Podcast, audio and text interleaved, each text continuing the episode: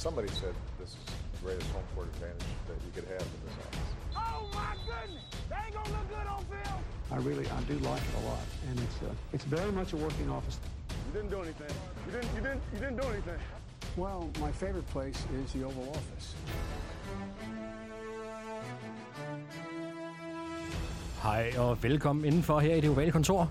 Mit navn det er Max Skafte Åbengård. Det er mig, der er jeres vært. Og i dag, jamen, der byder vi indenfor til et, øh, jeg vil næsten kalde det et særprogram. Et tilbageblik på sæsonen 2023-2024. Hvad var de store overskrifter? Hvem skuffede os? Og hvem synes vi i sidste ende bør vinde de store priser? Altså, vi skal meget igennem, og vi vender selvfølgelig også vores forudsigelser forud for sæsonen for at se, hvordan vi endte der. Og med mig til at gøre dette, der har jeg som sædvanligt kremen af NFL Danmark. De vinder, de triumferer, de er en dynamisk stue, der ikke er set bedre siden Seve Ballesteros og José Maria Olazabal. Ja, Velkommen ja. til. Jeg er helt med nu, Mark. Jeg er helt med. Er du med? Jeg er helt med. Ej, Thijs, jeg har øvet mig hele ugen på den her udtale. Hvordan var det? Ej, jeg, jeg synes, uh, jeg synes den, var, den var stærk. Uh, især Olazabal. Den, uh, uh, jeg, Det jeg ved faktisk ikke engang, om det udtales Olazabal eller Olazabal. uh, men uh, det, uh, det, er, det er en golf. smagssag. Det er en golfsag. Uh, også. Se, jeg vidste det også, Mark. Men det er Sevi. Sevi, han er jo en legende. Ja. Selvom han var før min tid. Så uh, der er uh, ikke en golffan, europæisk golffan med respekt for sig selv, der ikke ved, hvem Sevi er. Ja, og så skulle det jo være øh, den mest vindende due i Ryder Cup-historien.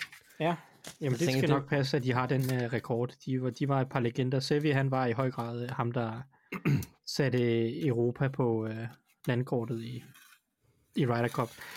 Så det, det var en stærk reference, hvor at, uh, jeg og uh, cirka måske 5% af vores lyttere er med. Men, Men Jeg, jeg tror egentlig kun, det er dig og Peter, hvis Peter lytter til det her. Der må være et par andre golfinteresserede også derude. Men, Der uh, er ingen andre, der lytter til golf i den her verden, end dig Peter. Lytter til golf. Ja, det ved jeg, det går meget der at høre. Men, øh, Jeg ved ikke, vi har det der golfshow på hovedet. Det er, det er kun Peter og Thijs, der lytter til det jo. Nå, en podcast. Ja, okay. Ah, dog. ja, det, det er for øvrigt det er en, en god golfpodcast med Søren Ja. ja. Armstrong og Andreas Hardø. Det er, det er to gode gutter. Jamen, uh, shout-out så. Hashtag, hashtag ugens anbefaling. Ja. Ja, jamen lad os da bare tage den med. Nu Det er er, den sjældne podcast, som han lytter til. Det er, det er altså det er et Jeg, jeg, jeg kvalitetsstempel. må nok indrømme det, selvom at uh, Armstrong han sikkert kommer efter mig, så at jeg, ikke, jeg lytter ikke fast. Men uh, Men, men altså, altså Thijs, på den anden side, så du har jo heller aldrig hørt lyttet til det ovale kontor, så altså, ej, det er også, det er heller ikke, lad os heller ikke sige, det er fast. Det er også kun, uh, skulle Når jeg du sige, et par deltager. gange. Nå, har du rent faktisk hørt det? Ja, ja, ja, ja, jeg har hørt vores programmer. Nå, okay. Åh, nå, nå, nå. Det har jeg da. Okay. Det er bare ikke fast. Og det er nok Nej. Heller ikke uh, sådan regelmæssigt, eller... Men nu er det... Sådan andre synonymer for fast. Det, det, det er bare mig, der er mærkelig. Ja, Ej, ja, Thijs. nu er der heldigvis en masse andre, der lytter til det her program, og dem skal vi til nu, fordi det er dem, der gør podcasten her mulig. Det er alle dem, der støtter os inde på tier.dk. Dem er der heldigvis rigtig mange af, Thijs. Og øh, vi håber, der kommer endnu flere til, fordi så kan man sige, så kan vi blive ved med at lave det, vi gør. Og øh, det er en meget, meget, meget dejlig klub at være med i. Selvfølgelig helt frivilligt. Hvis du har lyst til at støtte det, vi laver, jamen, så kan du gå ind på tier.dk og finde det i kontor, og der kan du også vælge et valgfrit beløb, du kan støtte med, for hver gang vi udgiver et program. Og selvom du støtter partier, eller ikke gør, så er et alternativ øh, at gå ind og give os en anmeldelse, hvor du hører din podcast. Det er øh, gratis, og det hjælper os sindssygt meget. Og mange, mange tak igen til alle jer, der allerede har gjort det. Det sætter vi kæmpe, kæmpe stor pris på. Og lad os så hoppe ind i en nyhedsrunde. Ja, fordi selvom vi er et, et store tilbagebliksprogram, så skal vi også holde lidt fast i nutiden. Hvad sker der egentlig? Og der, der sker det samme, som der skete i sidste uge. Der er blevet hyret en masse mennesker, og det er på to niveauer igen, vil jeg sige. Så vi holder i den her nyhedsrunde lidt delt op igen, og så starter vi altså med koordinators og GMs, eller general managers. Kellen Moore og Vic Fangio. Vi fik lige nævnt Vic Fangio i sidste uges program, men uh, nu er det altså confirmed. De to som et hold er sendt til Philadelphia Eagles. Så har vi Joe Hortis, som er blevet GM i Los Angeles Chargers, kom fra Ravens. Så har vi manden med det snegleansigtet. Eller, det, der, er, der er et skildpad, tror jeg faktisk det er. Det er i hvert fald sådan lidt øh, hvad hedder sådan noget, tegnefilm skildpadde over ham. Arthur Smith, han er, Droopy. ja, han er, ja, også ham, ja. Han er, øh, han er blevet offensive coordinator i Pittsburgh Steelers, det skal vi lige hurtigt vende, Thijs. Og så har vi Denard Wilson, som er blevet øh, defensive coordinator i Titans. Nu holder jeg os lige til dem her. Og det, det, det vil jeg også bare sige, der er en lille, et lille tråd igennem programmet, det er om, at øh, der er et vist hold for Baltimore Ravens, som er blevet flået. Øh, men det vil jo så også, Behøver vi overhovedet at snakke om den her nyhedsrunde, Mark? Altså, det er jo den nærmeste hele nyhedsrunden. Øh, men, men lad os lige bare lige tage dem her. Coordinators, GMs. Øh, altså jeg synes, det her Kellen Moore Vic Fangio-projekt i Philadelphia er ret spændende. Det, det må man, altså, Vic Fangio ved vi, hvad er, øh, og, og er højt respekteret, tager den her ene sæson i Dolphins, og ville vist egentlig gerne have været i Philadelphia sidste år også, men, men nu er han der altså. Og så bliver det så sammen med Kellen Moore, og øh, vi snakkede lidt om, at der måske skulle sådan lidt en feberredning til for Nick Sirianni, øh, hvis han skulle beholde sit job næste år også. Det her har så været, hvad man er kommet op med, og øh, Howie Roseman går efter de store navne igen. Hvad, hvad tænker vi, Thijs? Er det, en, øh, er det den rigtige pakke, tror vi, Philadelphia Eagles får? Jeg tror i hvert fald, at det er en, det er en stærkere pakke, end de havde i år. Øhm, om det er lige så godt, som det de havde i, i Super Bowl-sæsonen, øh, det ved jeg ikke. Øh, Kelle Moore har også noget at bevise. Altså, det, han, han gør mange gode ting som offensiv koordinator, men alligevel så øh, har man hver eneste sæson, skulle jeg til at sige, de sidste øh, 3-4 år siddet på den der fornemmelse af, at det, det, det forbliver alligevel en smule uforløst. Mm. Om det er balancen på holdet, eller talentmassen, eller hvad det nu, eller, eller hans egne evner som playcaller, der har gjort, at det er endt uforløst. Det er jo sådan lidt det, man stadig er i tvivl om. For jeg synes, han Ja. gør nogle cool ting i forhold til spildesigns, og øh, jeg kan godt lide balancen på angrebet, og sådan langt hen ad vejen, men, men alligevel så har man, der, der, er mange, der er nogle spillere, som ikke er blevet forløst de steder, han har været øh, hos Cowboys og, og Chargers. Øh, Og det er jo det, man sidder og venter lidt på. Det, det, det synes jeg, jeg glæder mig meget til at se, om, om Eagles er det sted, hvor at, at det endelig klikker 100%. Fordi det er sådan, det er lovende, men så alligevel ikke helt sådan 100% øh, forløst med, med Kellen Mm. Men øh, jeg synes, det er en spændende duo. Jeg synes, det er en duo, der, der lover mere end øh, Sean Desai og, og Brian Johnson. Øh, så, så jeg overordnet set, øh, synes jeg, det er fornuftigt af Eagles det her. Jeg, havde, jeg, så, jeg så et meme, og nu, nu bliver det en rigtig dårlig reference det her, fordi jeg kan simpelthen ikke huske, hvem de tre mennesker, der var på billedet, var. Men det var ligesom sådan et, et meme for, hvad man skal gå efter, hvis man skal samle en, en koordinator, head coach konstellation i NFL i dag. Og, og pointen var bare, at øh, det var en meget, meget ung øh, offensive koordinator, så var det en meget, meget gammel øh, defensive koordinator, og så var det sådan en dude, der ligesom kunne, kunne samle, øh, som stod nummer tre. Øhm, det er Ken og Oppenheimer, og så en eller anden. det er vist, åh ja, det er da rigtigt, ja, det var den, det var, ja. Det er rigtigt. Einstein, øh, Einstein er det sikkert. det. Ja, Einstein, ja, ja. ja. lige præcis. Einstein var defensiv koordinator, ikke? Og så havde du... Øh, så havde du Ken han er offensiv. Ja, og så havde du så Oppenheimer som, øh, som den store øh, head coach der, der skulle, der skulle få tingene til at glide sammen. Ja, det var bare meget sjovt, øh, fordi et eller andet sted, så er det jo lidt en konstellation, som både gælder nu, men også har gældt tidligere, ikke? Altså, det kommer til at tænke tilbage på, på Wes Phillips også i, i Denver, og sådan, altså, det er jo lidt det, de gør her i, i, i Eagles Mark. også. Ja, Nu har du simpelthen Vikings på hjernen igen. Det er Wade Phillips, ikke hans søn. undskyld, undskyld, ja, undskyld. Ja. Altså.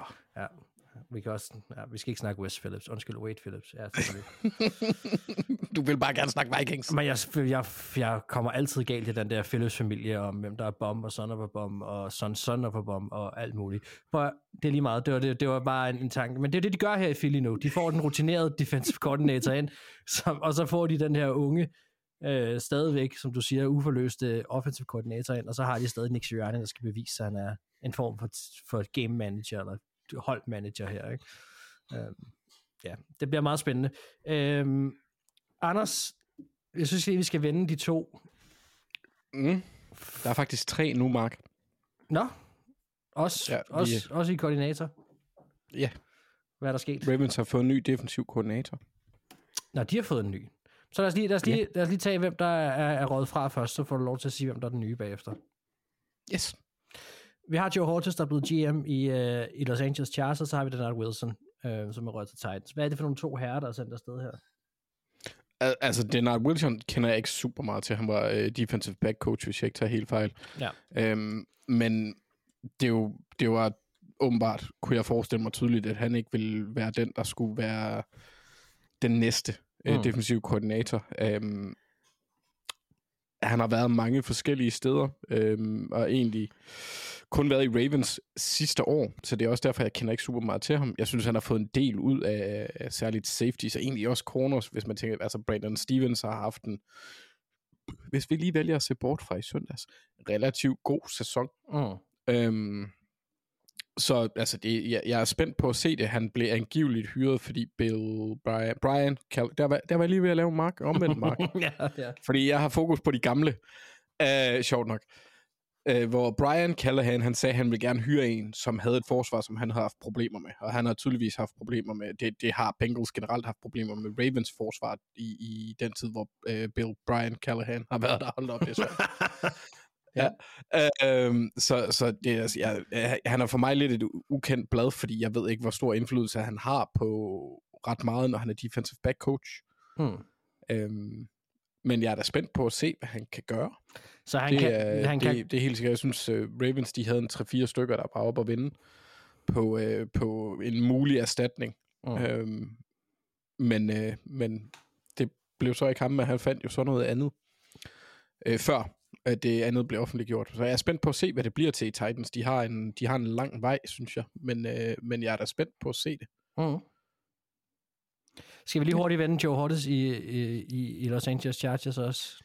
Ja, super fortjent. Øh, virkelig, altså han har været i Ravens i en menneskealder. Mm.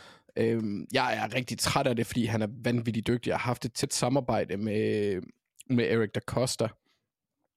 Han har, han har været i Ravens siden 98. Ja, det er vildt.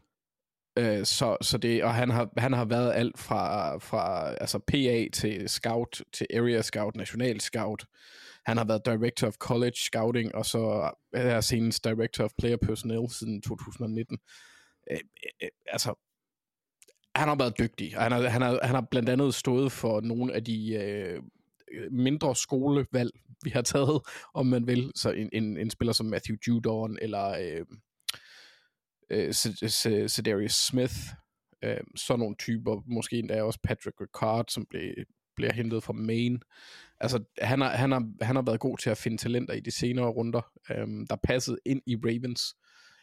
Jeg er spændt på at se, hvordan de kommer til at bygge det op, og det skal også lige siges, at jeg havde lidt halvvejs kaldt den, da de havde kaldt ham til samtale, fordi han har kendskab øh, til at arbejde med Harbors, så det gav mening, at de vil få en, der måske også endda kender Jim, Mm. og som stor, øh, jo, er det ikke storbror? Storbror Harborg kan anbefale til lillebror Harborg. Og det vil jo også sige noget, øh, altså i forhold til, hvis det skal være et længerevarende projekt for Chargers, så hjælper det jo nok, at de har en GM, der kan forstå at arbejde sammen Mm. med en Harborg. For det var jo en af problemerne, da Harborg var i, øh, da Jim var i, i 49ers, det var ham og Trent Baalke, de var bare, øh, de var ikke pot og pande. Nej. Så jeg synes, det er vildt spændende for Chargers. Jeg, øh, altså, fra min optik, Chargers fans burde glæde sig. Hans draft record, i hvert fald, når man kigger på Ravens og hvad han har haft indflydelse på, er monster meget bedre end det, undskyld, nej, måske er lidt grov, men det lort, Tom Telesco, han præsterede. Mm. Det, det var, altså udover Justin Herbert og, og Rashawn Slater, så er det jo ikke meget, man kan råbe hurra for. Nej. Og det er også hårdt sagt. Der har selvfølgelig været nogle andre, der har været gode, men Men jeg, det har været meget skidt. jeg så øh, på Tom Telesco der, der så der jo nogen, der havde lavet sådan en analytics-vurdering af det, ikke? og han, han var faktisk en af de bedre GM's, når det kommer til at vælge værdi i første runde. Altså der var han top 10 GM, øh, set over i hans, hans periode. Men til gengæld, når det kom til at vælge spillere uden for første runde, øh, så var han øh, i bund 3. Ja. Og det, det er jo egentlig der, de laver deres penge, fordi første runde valg burde være åbenlyse. Langt hen ad vejen, ikke? Det er det jo selvfølgelig ikke, men de er nemmere at spotte. ja det er Ja, ja, men også første. er, at du har et første rundevalg, og så har du typisk øh, et sted mellem 5 og 8 af de andre valg, ikke? så at ramme rigtigt på en, et valg i hver draft, det er bare ikke nok. Nej. Nej, nej. Og jeg vil også sige, det er, når de laver deres penge senere hen, det er dem, man bliver imponeret over, men det er dem i første runde, der koster jobs som regel, hvis ikke du rammer der, ikke? Nå, Ja, ja, ja. Men... Øh, Det er han jo et godt eksempel på, kan man sige. Ja, ja, det er rigtigt. Øhm, Thijs, vi bliver nødt til lige at vende Arthur Smith. Jeg så, han kom til samtale på Twitter og taggede dig med det samme. Prøv at, hvad er reaktionen på, at Arthur Smith er den nye offensiv koordinator i Pittsburgh Steelers? En tung, tung arv, han skal løfte. Ja, det, øh, det er jo en perlerække af, af store koordinatorer, han efterfølger. Um, uh, Sikkert Mount Rushmore. Ja, det må man sige. Randy Fichtner og Matt Canada, og jeg ved ikke engang, øh, jeg forhåbentlig glemte et par stykker mere. Um, ja. det, jeg overordnet set, lad mig sige det sådan, overordnet set, så er jeg positivt stemt, tror jeg. En lille smule i hvert fald. Men det er med nogle, nogle voldsomme forbehold, som jeg glæder mig til at se, øh, om han kan gøre til skamme i løbet af sæsonen. Mm.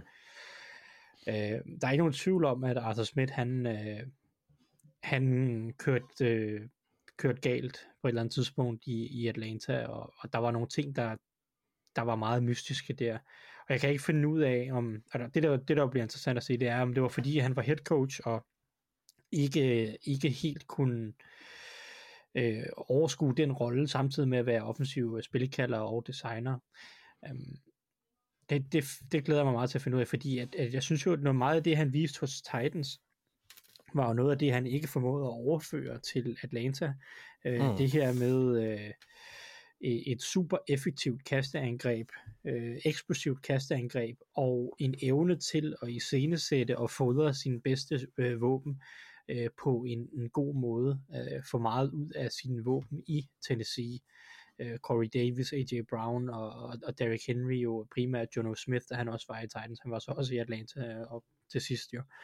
Men, men han formåede jo slet ikke at få samme impact ud af Drake, Drake London, eller Kyle Pitts, eller, eller, eller Bijan Robinson, og, og det er jo bekymrende, fordi det, det bliver han jo nødt til at kunne som offensiv koordinator. Det er en af dine fornemmeste opgaver, det er øh, at, at, at sørge for, at dine bedste spillere, de får bolden og får en chance for at lave de store spil. Øhm, men når det er sagt, så, så øh, jeg er positivt stemt stadigvæk øh, over for Arthur Smiths evne som playdesigner. Øh, jeg synes stadig, han, han laver nogle cool ting. Det gjorde han helt til sit sidste i Atlanta. Øh, hans løbespil har i altid, lige fra Tennessee-dagene, og også igennem alle årene i, i Atlanta, været super, super godt. Mm. Øh, så jeg, jeg glæder mig til at se et, et run scheme, der, der, der kan noget, Øh, så er det, så er det, det store spørgsmål, det er, om han kan finde mere frem i kastespillet, end han kunne i Atlanta, fordi at kastespillet i hans Atlanta-periode var ikke godt nok. Nej. Øh, og det, det er det, som han skal overbevise mig om, og, og det er bekymrende, fordi han, han er så, den anden ting, jeg er bekymret over, det er, at han er så run-heavy, øh, at, at jeg er bange for, at det også bliver for, øh, for old school et, et, et valg øh, som offensiv koordinator. Så det er nogle af de bekymringer, jeg har, men, men overordnet set, en, en, en mand, der i hvert fald har proven NFL øh, offensiv koordinator erfaring. En mand, der er en dygtig spildesigner på mange måder, har haft et, et af ligaens bedste løbeangreb igennem mange sæsoner nu. Øh, og en mand, som som har nogle kreative ting, og er med på, på moden, som du siger, tendenserne øh, under center, play action, øh, motion, alle de her ting, der er han med på, på beatet, øh, så mm. at sige. Så, så de ting er jeg positivt stemt overfor. Jeg glæder mig til at se det. Det kan gå begge veje, ja. tror jeg.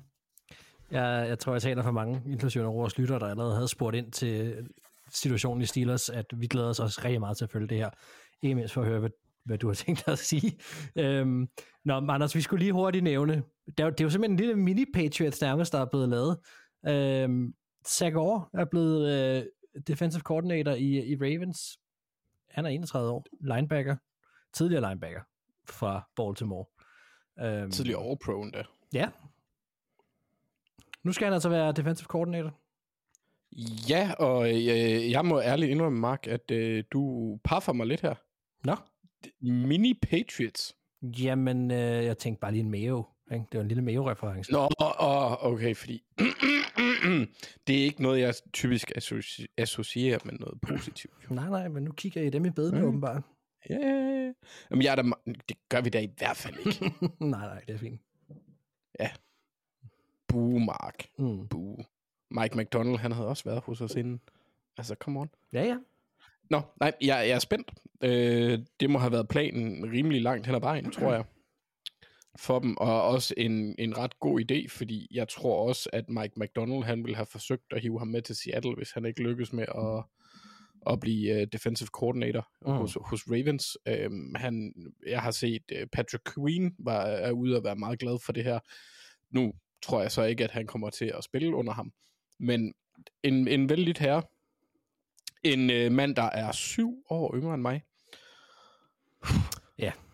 Sådan er det. Øh, ja, men altså, havde vi, havde vi hyret Denard Wilson, så havde han, han, havde i det mindste været ældre end mig. Ja. Men øh, en, en, en ung gut, han er 31, så øh, han, han blev valgt til Second Team All-Pro i 2016. Jeg tror mindes, at han primært spillede øh, Special Teams.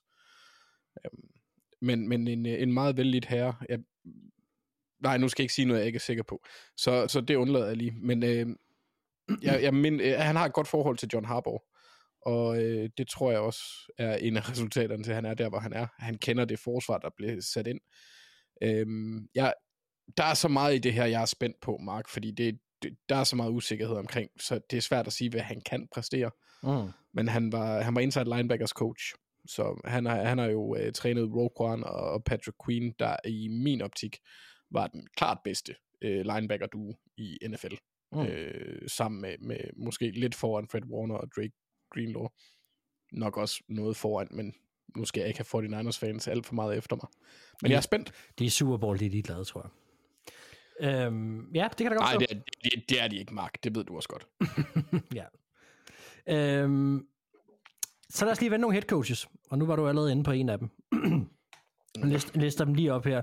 Raheem Morris ja. blev altså manden, der skulle til Atlanta og afløse Arthur Smith, vi netop har snakket om. Han tager så også Zach Robinson med. Øhm, Dan Quinn bliver ny head coach i Washington. Det er lige kommet frem i dag, mens vi optog her. Og så har vi altså Mike McDonald, som, øh, som du snakkede om her, Anders. og øh, lad os bare få det ud, fordi så kan du holde op med at sidde grønte. Og Mike McDonald, øh, selvfølgelig fra, fra Baltimore Ravens. Øh, vi har altså en ny yngste head coach i NFL. Han er 36 år. Så øh, nu har vi danset om den varme grød længe. Nu er det altså ikke Sean McVay mere. Og han har, som Anders også sagde, haft, han har haft ni sæsoner i NFL, og otte af dem har været hos Baltimore, og sidste, de sidste to af dem her har været som defensive coordinator. En, øh, en Boston-dreng. Øh, øh, du er jo ikke tilfreds, Anders, men altså, det er jo sådan, at, at når man er succesfuld, og når man er dygtig, og man er koordinator, så er det svært at, øh, at forvente, at de bliver der særligt længe. Nu skal han til Seattle, og jeg, jeg, jeg, jeg, synes ikke, der er nogen grund til at snakke om, hvad det betyder for Baltimore. Det kan vi hoppe over. Men hvad er det for en mand, der kommer til Seattle?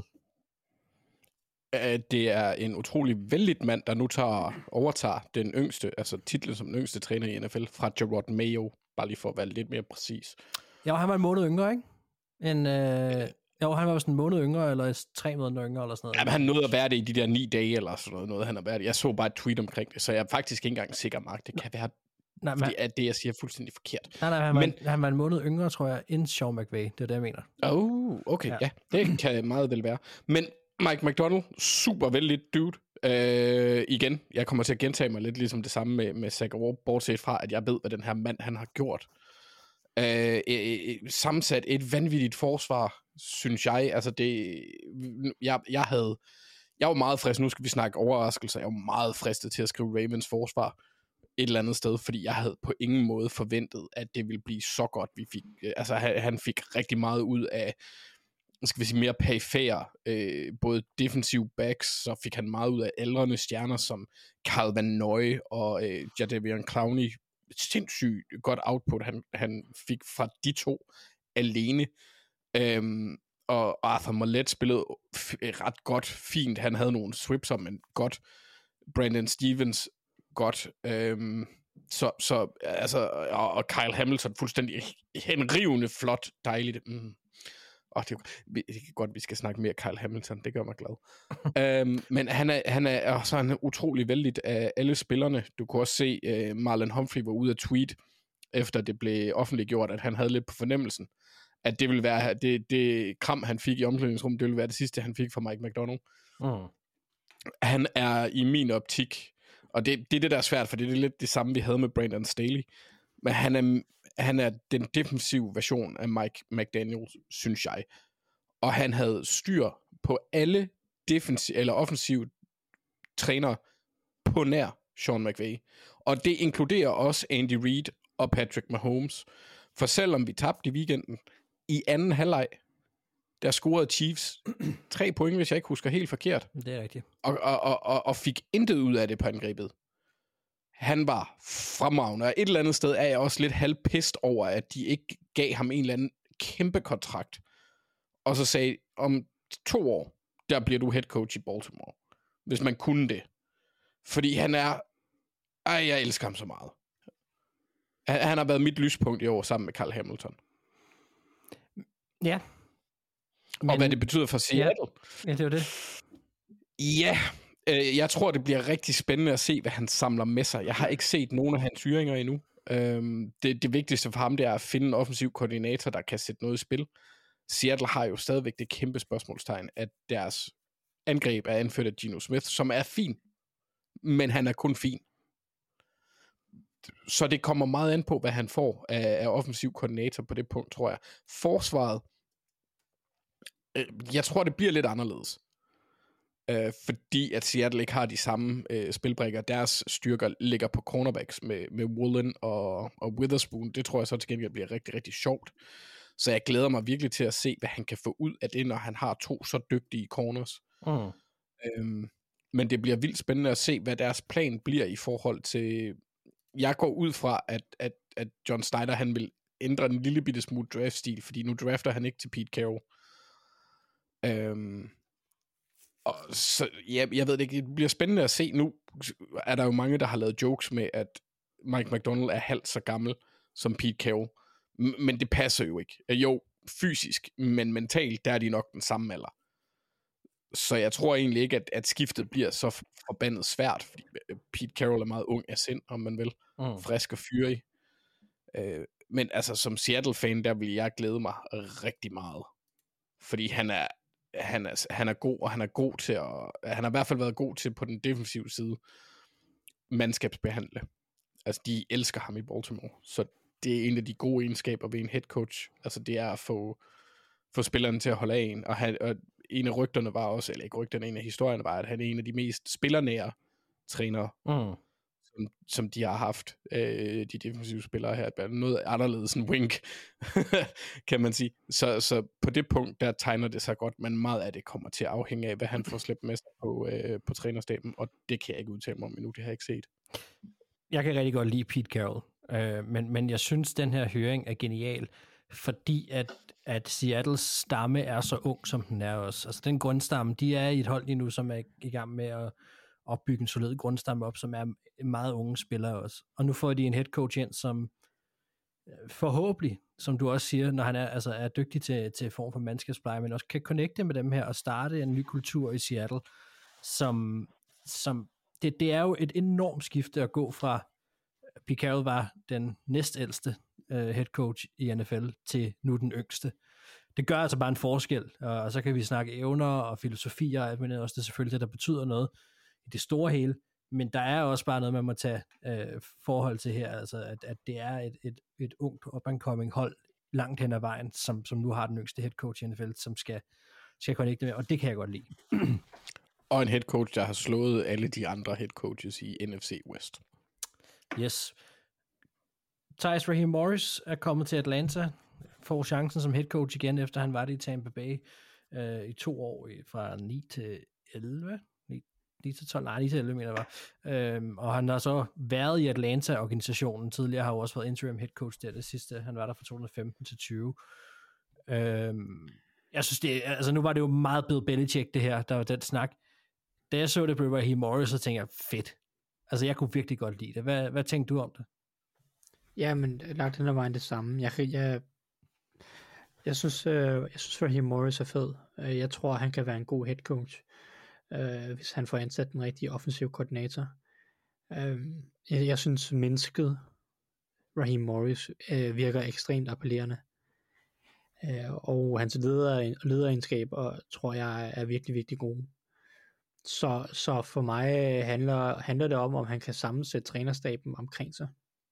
Og, Mm. og, og det er jo det, som, det som må vise om, om Zach Robinson, bedst af alt ham, øh, på den offensive side af bolden. Øh, om han er, om, om han kan hjælpe Raheem Morris øh, til, til succes.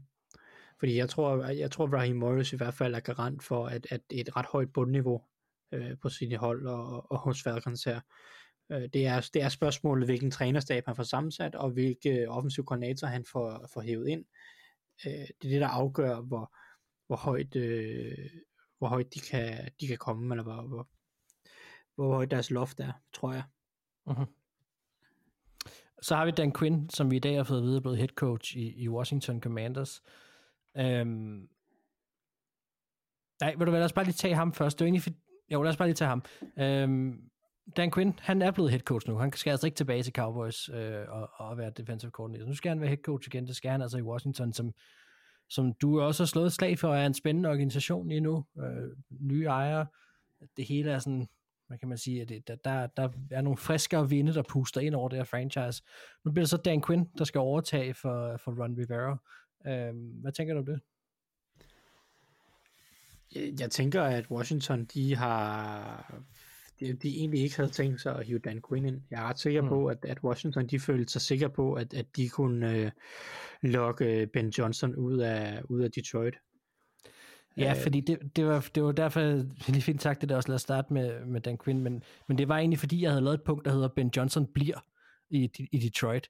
Og, og jeg så havde jeg lavet sådan en, en, det var inden vi fik det her at vide, der havde jeg lavet sådan en, så er der pludselig et job ledet i enten Seattle, det blev så også taget, eller i Commanders, og hvem tror vi så får det?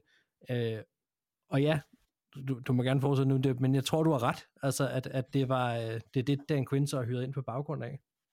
Ja, det, det, det føler jeg mig overbevist om, og der har også været flere ude og indikere det, og rygterne var jo også allerede, allerede før, øh, hvad hedder det, allerede før Detroit røg ud her i weekenden, at, at det pegede lidt i retning af Mike McDonald til Seattle og, og Ben Johnson til Washington. Øh, og, og det, det er jo en streg i regningen. Jeg, jeg, jeg synes jo, Ben Johnson havde været væsentligt mere spændende at få ind her. Ja. Øh, jeg... Dan Quinn kan mange fine ting. En god leder, en dygtig defensiv koordinator. Det, det, det som jeg synes er lidt, lidt træls og kedeligt måske, hvis man er Commanders fan her, det er, at jeg synes jo, at det er lidt bare en, en, en bedre version af Ron Rivera her. Mm. Der er mm. ikke noget nyt. Øh, der Nej. er ikke noget, som... Jeg synes ikke, det peger super meget fremad, nødvendigvis. Det kan, det kan være, at Dan Quinn kan være øh, en super, super god leder igennem mange år, men, men, men de har en quarterback, de har et quarterback problem. Jeg kunne godt have tænkt mig, at, at den, den næste head coach, han, han pegede i en retning af, at vi ved godt, at vi skal ud og finde og udvikle en quarterback, og det kommer vi til at investere alt i. Og vi vil prøve at, at, at pare den her head coach med en quarterback, så de forhåbentlig i mange, mange år i fremtiden kan, kan, kan agere øh, som en, en, en stærk duo. Og, og det synes jeg bare ikke rigtigt, det her det signalerer. Det kan sagtens være, det bliver en succes. Nu må vi se, øh, hvem han hiver ind som offensiv koordinator og quarterback coach, og, og hvad ved jeg. Men jeg synes, det havde været oplagt for Commanders at have kigget i retning af en offensiv-minded head coach til mm. at prøve at bygge deres franchise op omkring en quarterback. Øh, og det, det synes jeg ikke det her det var. Jeg synes i, i stedet for er det en med al respekt for Dan Quinn, øh, en lidt ældre retread øh, head coach med fokus på den defensive side af bolden, som ikke var nogen nævneværdig su- succes sidste gang han var en head coach. Selvfølgelig har han bevist en masse siden, men jeg synes bare lidt, at det er sådan, jamen okay, vi tager Ron Rivera, og så opgraderer vi ham med 5%, 10%, og så siger vi, så prøver vi en gang til. Ja, og når det, du siger, det, det, er den vibe, jeg sidder med. Jeg ved godt, at det er jo, ikke, det er jo ikke, selvfølgelig ikke det, som Washington siger, eller håber på, eller tror på, øh, men, men det er den vibe, jeg sidder med tilbage, fordi, eller ja. tilbage med, fordi jeg synes, Ben Johnson havde været væsentligt mere øh, perspektivrigt jeg vil også bare lige sige, når du, når du siger, at han ikke havde så meget succes som head coach, så det er også fordi, vi tilskriver Shanahan rigtig meget af den sæson, hvor de går i Super Bowl. Altså, fordi ja. han har jo, han har jo været med til, ja. øhm, men, men øhm, jeg er faktisk, det er rigtig kedeligt det her, jeg er meget enig med dig. Jeg sad og kiggede på det og tænkte, det var lidt ligegyldigt, og jeg havde håbet, det blev mere spændende. Øhm, og det er klart, Ben Johnson, nu, vi kan bare lige hurtigt vente det også, han vælger at blive det. Synes, det overraskede mig sindssygt meget, den kæmpe gave. Og, og, og igen også, øh, det er jo en enorm Det siger rigtig meget om Dan Campbell, fordi at det er åbenbart, det er, det er i hvert fald det, som Ben Johnson slår fast, at, at det er derfor, han gerne vil blive. Øh, og han mener, der er noget uforløst i Lions og så videre. Og det er der også, og jeg kunne sagtens forstå, at, øh, at de er glade for at beholde ham, fordi det, det gør, at de måske kan gentage, og måske endnu mere næste år. Øh, men det er klart, at hvis han ikke vil væk, men så, så, øh, så skal man jo finde på noget andet. De kan jo ikke gå ind til sæsonen uden en head coach. Øh, men jeg tror måske, jeg havde håbet, de så havde, havde forsøgt at være lidt mere modige. Altså, når, øh, fordi det virker lidt sikkert, det her. Og det, det havde jeg bare ikke troet, det ville være. Nå, okay. Jamen, øh, det var nyhedsrunden, synes jeg. Og så lad os hoppe ind i, øh, i tilbageblikket på, øh, på sæsonen. Og her i de første to quarters, jamen, øh, der starter vi egentlig lige med at tage fat i de øh, forudsigelser, vi havde, og det blev så u 2, i, i, at vi lavede dem i år. Øh, og så kunne jeg tilbage og høre dem der, nu får vi dem selvfølgelig også her, men, men øh, normalt vil vi jo have lavet et midseason program, som så mange gør, når man gør det her, hvor man lige kan få lov til at korrigere lidt for enten skader, eller noget, der har været helt hen i vejret. Øh, det har vi så ikke gjort. Så, så de forudsigelser, der kommer her, øh, er jo altså fra, ja, fra sæsonstart af, øh, og det har vi, ikke, vi har ikke kunne korrigere dem undervejs. Men, øh, men vi startede med at kigge på, øh, eller vi startede med at spørge om, hvad, hvad for nogle ting, eller jeg startede med at spørge jer om, hvad for nogle ting I glæder jer mest til at følge i denne sæson. Og det kunne være spillere, hold og tendenser og storylines. Anders, kan du huske, hvad du havde taget med? Øh, nej, men det gode ved, at vi optager podcast, er, at jeg kan gå tilbage og lytte til dem. Ja. Så jeg har været tilbage og lytte til dem. Og øh, jeg havde taget Deuce Vaughn, ja. som en af de ting, jeg så rigtig meget frem til. Og det, det, nu snakkede du om, at, at Ben Johnson havde noget uforløst. Det har jeg også med Deuce Vaughn, for det var ikke meget, det blev til Nej. for ham. Nej. Mm, Den, vores egen lille yndlings uh, midget man. Øhm, han fik 40 yards i år. Jeg synes ikke, der er super meget at snakke om. Han havde ikke nogen rolle hos Cowboys. Øhm, endte på IR. Den sidste kamp, den spillede han den 31. i 12. Mm. Der er ikke så meget. Nej. Øhm, til gengæld så var den anden noget mere interessant. Øhm, og jeg ved ikke helt, om jeg skal øh, gå super meget i dybden på dem. Nej, fordi du går ind på det senere. Jeg havde Jaguars. Ja. Og, øh, og det var egentlig med et positivt outlook, fordi at jeg kunne se noget potentiale i det, hvis øh, de kunne få, for, øh, få angrebet og forsvaret til at spille godt. Mm. Altså, de havde Trevor Lawrence, de havde hentet Calvin Ridley, som vi også snakkede om på det tidspunkt. Ja. En spiller, som øh, du og jeg havde ret stor fidus til, og øh, ja, det endte ikke som håbet. Øh, forsvaret, det startede jo rigtig godt i de første, det ved jeg ikke, den første halvdel af sæsonen, inden det så faldt helt fra hinanden til sidst. Men, øh, men, men ja, det var de to, jeg havde, og jeg tænker, du kommer lidt mere ind på Jaguars senere, Mark, så jeg vil Ja, ja, ikke ja. gå alt for meget i dybden nu. Nej, men det var også bare lige for at få dem ridset op. Thijs, hvad havde du med? Så, ja, mine var bare skuffende. Jamen, øh, jeg havde øh, også to ting med, som jeg også synes har været en lille smule skuffende i år.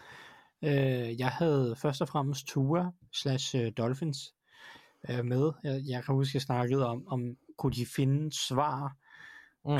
øh, på at ligesom åbne flere sider op af playbooken på deres angreb.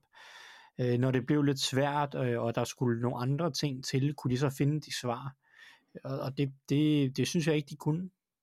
Øh, Nej. og, og, og det samme spørgsmål gør sig gældende til næste år, for jeg tror stadig, Tua er quarterback næste år, og det synes jeg også, han skal være. Fordi at han, han gjorde også mange fine ting, og Dolphins angrebet gjorde mange fine ting.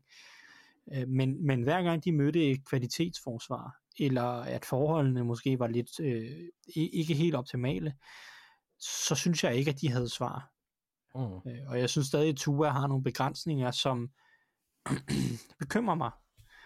Øh, Så, så det, det var også lidt skuffende, eller det var i hvert fald, øh, synes jeg, med, en- med en lille pige nedad. Øh, Den anden ting, jeg havde med, det var Russell Wilson Ja. øh, for at prøve at se ham øh, med Sean Payton, øh, og se om der var en eller anden form for genrejsning i ham, øh, om han kunne finde tilbage til et niveau, der var, der var starterværdigt. øh, og der var der en eller anden form for genrejsning, fordi det var der bedre Mm. end, det kunne heller ikke blive meget værre, kan man sige, men det, det, det var da bedre end i 2022. Øh, men, men overordnet set, så, så, så synes jeg bare ikke, det ligner, at Russell Wilson han har niveauet til at være en NFL-starter længere. Nej. Øh, det, det, det, det var et angreb med, med støttehjul, der ikke burde være på en, en, en mand med, med Russell Wilsons CV. Ja. Øh, det, det, det, det, det giver ikke nogen mening, og at han skal løbe rundt der og tjene så mange penge, øh, for at, at man kører så relativt simpelt et angreb øh, med så mange begrænsninger, som Denver havde. Ja. Så øhm, jeg, er heller, jeg er også ret sikker på, at han heller ikke er quarterback i Denver næste år, så det er jo det, det siger bænkningen jo selvfølgelig alt om Ja. øh, sidste sæson. Så det, det var også øh, med pil nedad. Jeg havde to ting med, det må man så sige var med pil opad. Fordi jeg havde skrevet Jordan Love og Houston Texans. Og øh, øh, Jordan Love, det, det, det gav sig selv, synes jeg. Det var, øh, hvordan ser det her Packers-hold ud uden øh, Aaron Rodgers? Hvordan øh, kommer han til at agere under Matt LaFleur? Og hvordan bliver øh, den her, hvad kan man sige, den her spiller med så meget pres på sig, hvordan kommer han til at forløse det med det her meget unge receiver corps? Øhm, og der må man bare sige, han slog i hvert fald fast, at øh, han kan være quarterback i den her liga. Jeg går ikke alt for meget ind i det, fordi vi kommer, vi kommer til at tale om ham senere hen også.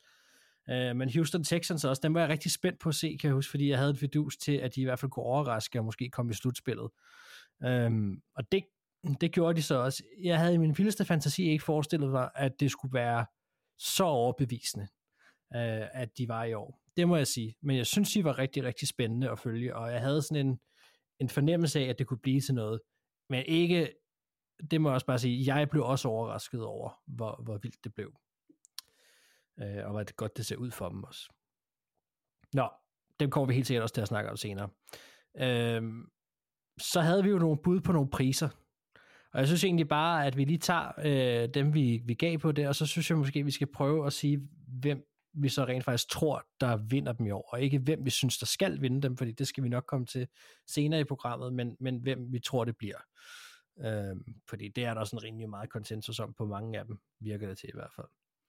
Øhm, og vi starter med Offensive Rookie of the Year, vi starter bare med rookiesne generelt, og der, der var der en, en rød tråd, vi havde alle tre Bijan Robinson som vores bud på en uh, Offensive Rookie of the Year. Øhm, det tør jeg godt sige med det samme, det bliver det ikke fordi det bliver CJ Stroud. Det er nærmest, altså det kan jeg ikke forestille mig andre, det skulle blive. Jeg ved ikke, hvad, hvad det gør ud fra, at I er enige i. Kun fordi han er quarterback. Altså fordi jeg synes, der er rookies, der har haft en mere overraskende imponerende sæson, for at være helt ærlig. Ik- ikke meget, men, men lidt. En CJ Stroud? Ja. Altså, jeg tænker, Puka, okay. uh, Puka han godt kan få et par stemmer. Lige præcis. Øhm, og det ville da også være fortjent nok, hvis han gjorde det, men jeg vil også stemme på Stroud personligt.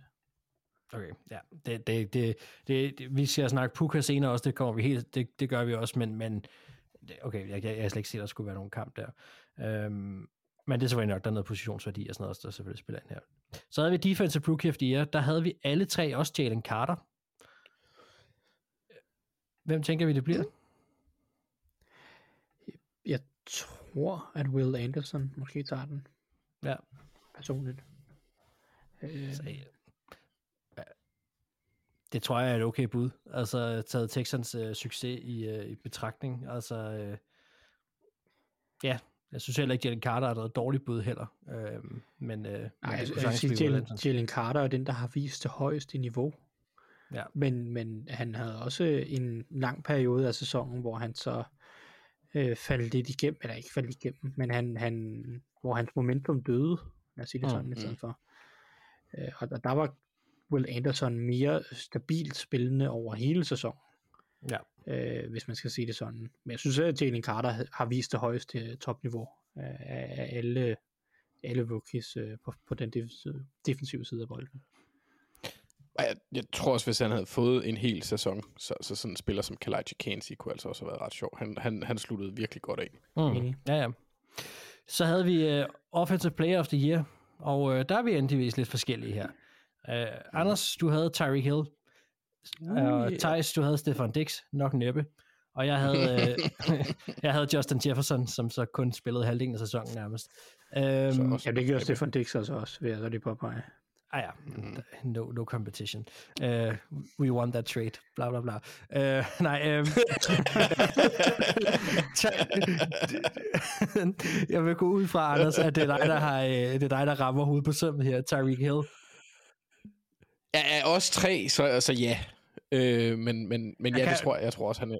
Det, er- det er vel ham eller Christian McCaffrey. Ja. Ja, det kunne også godt være Christian McCaffrey. Men ja, jo. Øh, også fordi han har... Ja, den, ja, Jeg, jeg jo. tror, McCaffrey vinder den. Jeg tror ikke, han er, jeg, jeg Ja. tror, han tager den over Tyreek Hill, personligt.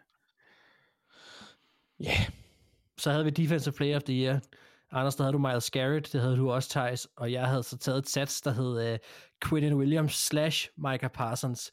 Og, det øh, er også en god kombination. øh, Altså, ja, og hvis det, du kunne lave den spiller. Ja, men man kan sige, jeg, havde, jeg kan huske, min tanke med Quinn Williams var, nu kommer Aaron Rodgers ind, der bliver det her sindssyge øh, angreb på den ene side, og så kommer forsvaret til at køre på alle cylinder, og så ser man for alvor, hvor god Quinn Williams er, og så brændte hele mødet bare ned i Jets.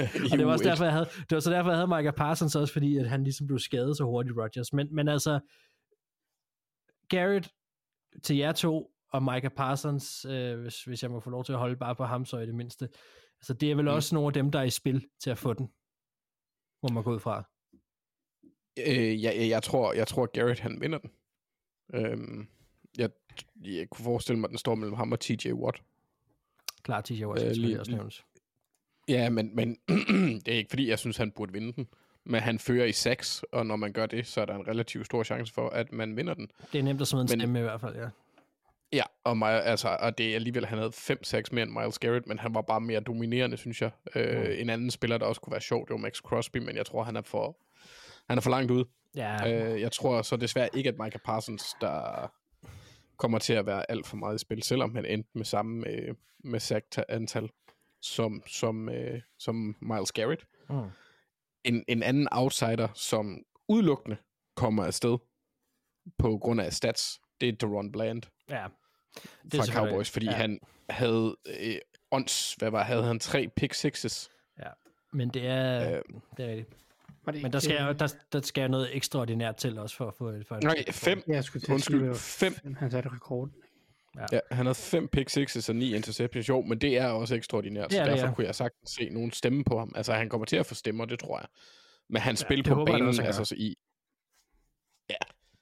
Men, men i opdækningen, der var han, der var han dårlig til tider. Så. Mm.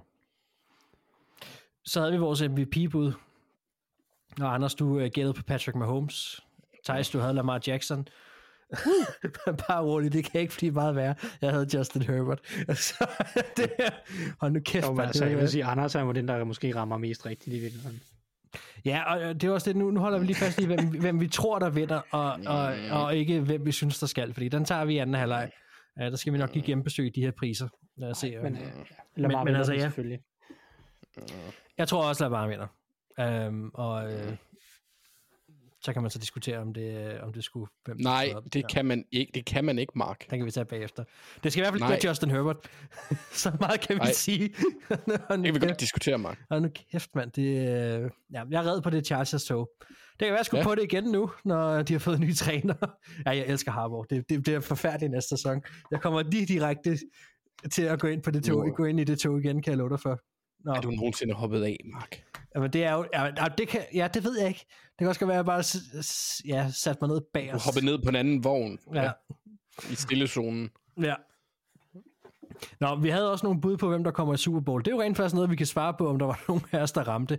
Det var der ikke. Der var nogen, der var tættere på end andre, må vi så sige. Mm. Uh, Anders, du havde uh, 49ers Jaguars, og uh, det, det, altså, jeg ved godt, at det var, fordi du ikke havde lyst til at tage Chiefs, fordi det er kedeligt. Ja, jeg sagde, det var kedeligt. Ja, men uh, du sagde Jaguars.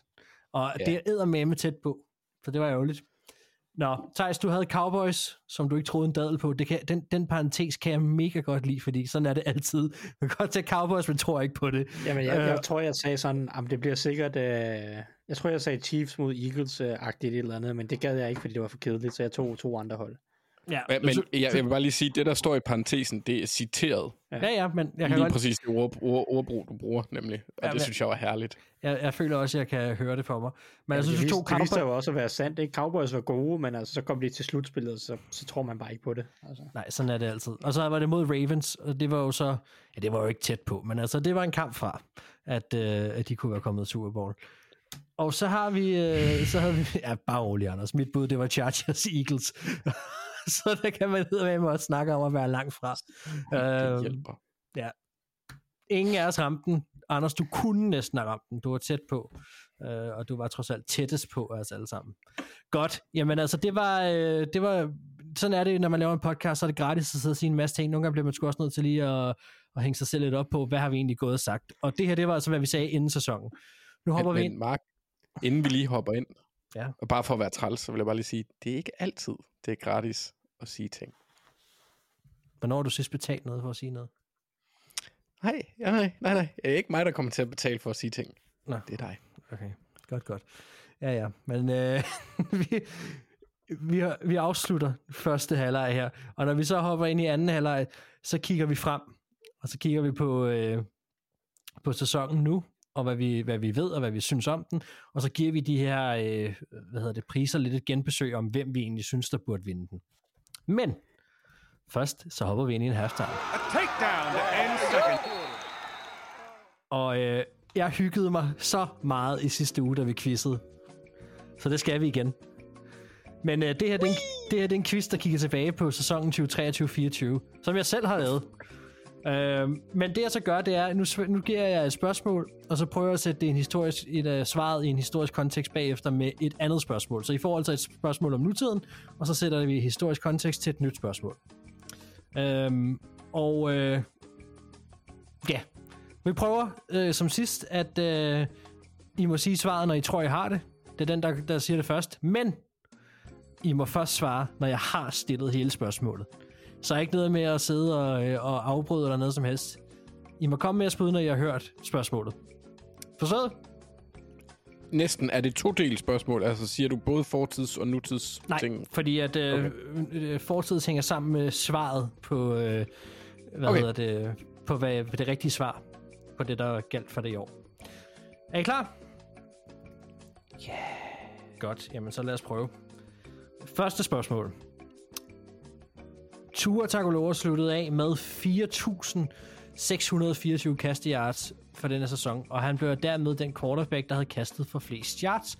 Hvem var nummer to? Ja, Jan Goff. Det er rigtigt, Anders. Ja. Det var nemlig Jared Goff. Og øh, han gjorde det med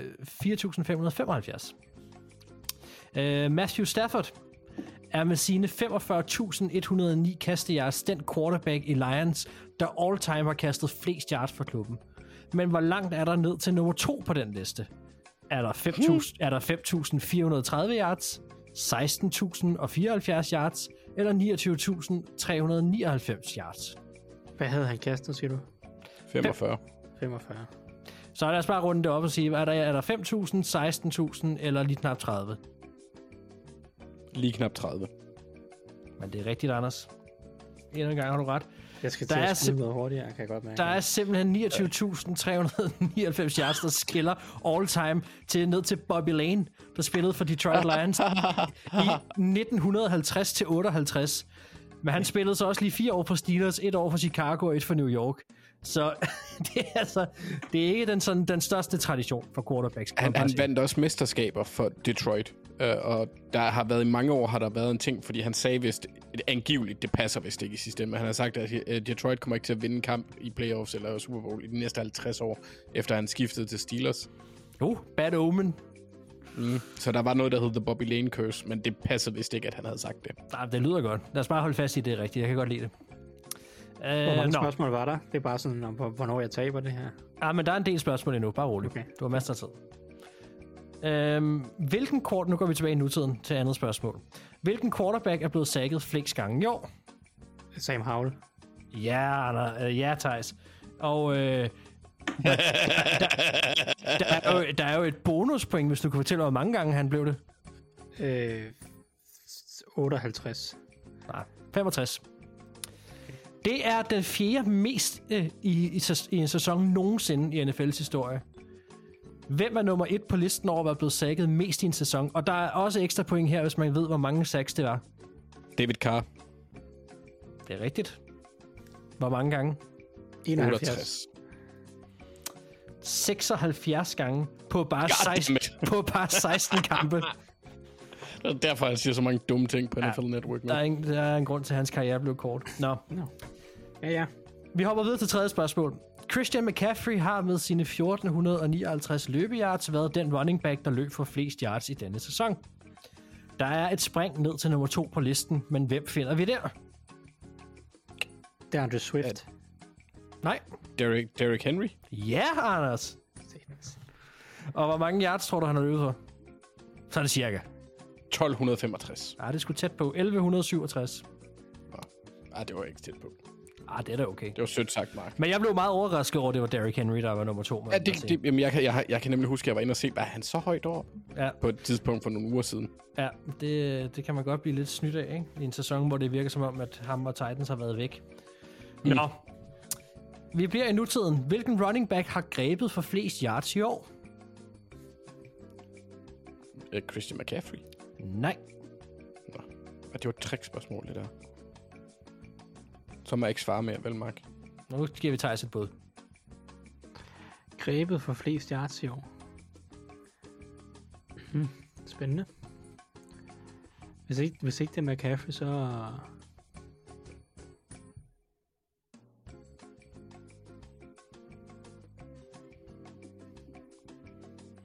Hvad, hvad, hvad hvem glemmer jeg her? Altså, jeg, jeg, havde, jeg har lyst til bare at være sådan homer og sige Jalen Warren, men det er det Hvis ikke. nu, det er, hvis, nu du, øh, hvis nu du tager et bid af det store æble.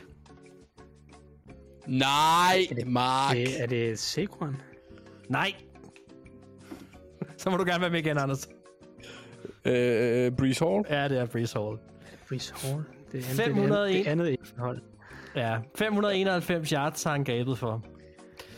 Øhm, og nu kommer der så et bonusspørgsmål. Breeze Hall har brugt 17 kampe på at nå de 591 yards. I 1999 og i hans første år i Rams, der viste Marshall Falk, at en running back også kan være aktiv i kastespillet. På bare 16 kampe nåede han nemlig enten 891 yards, 954 eller 1048 yards. Hvilken en er rigtig?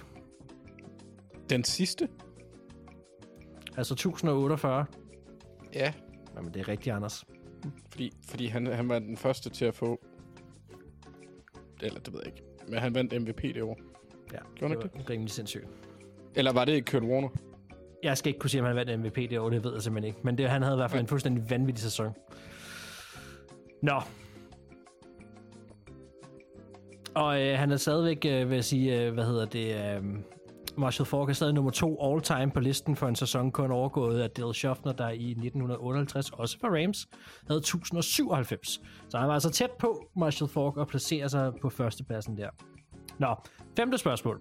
På eh, top 25 over right receivers med flest receiving yards udmærker en spiller sig særligt ved at have spillet markant flere kampe end resten. Hvem er det? Og der er ekstra point, hvis man kan sige, hvor få kampe han brugte på at nå det. Og det er Justin Jefferson, Mark. Det er Justin Jefferson. Og det, det, man skal, Det der, det er simpelthen så åndssvagt, der. det, det, man skal sige, det er, hvor, øh, hvor få kampe brugte han på at nå 1000 yards. 8. Altså, hvad, hvad, hvad snakker vi om? Sagde du ikke top 25 all-time receiving yards? Nej, Nej, nej, det- bare i år. I år, i år.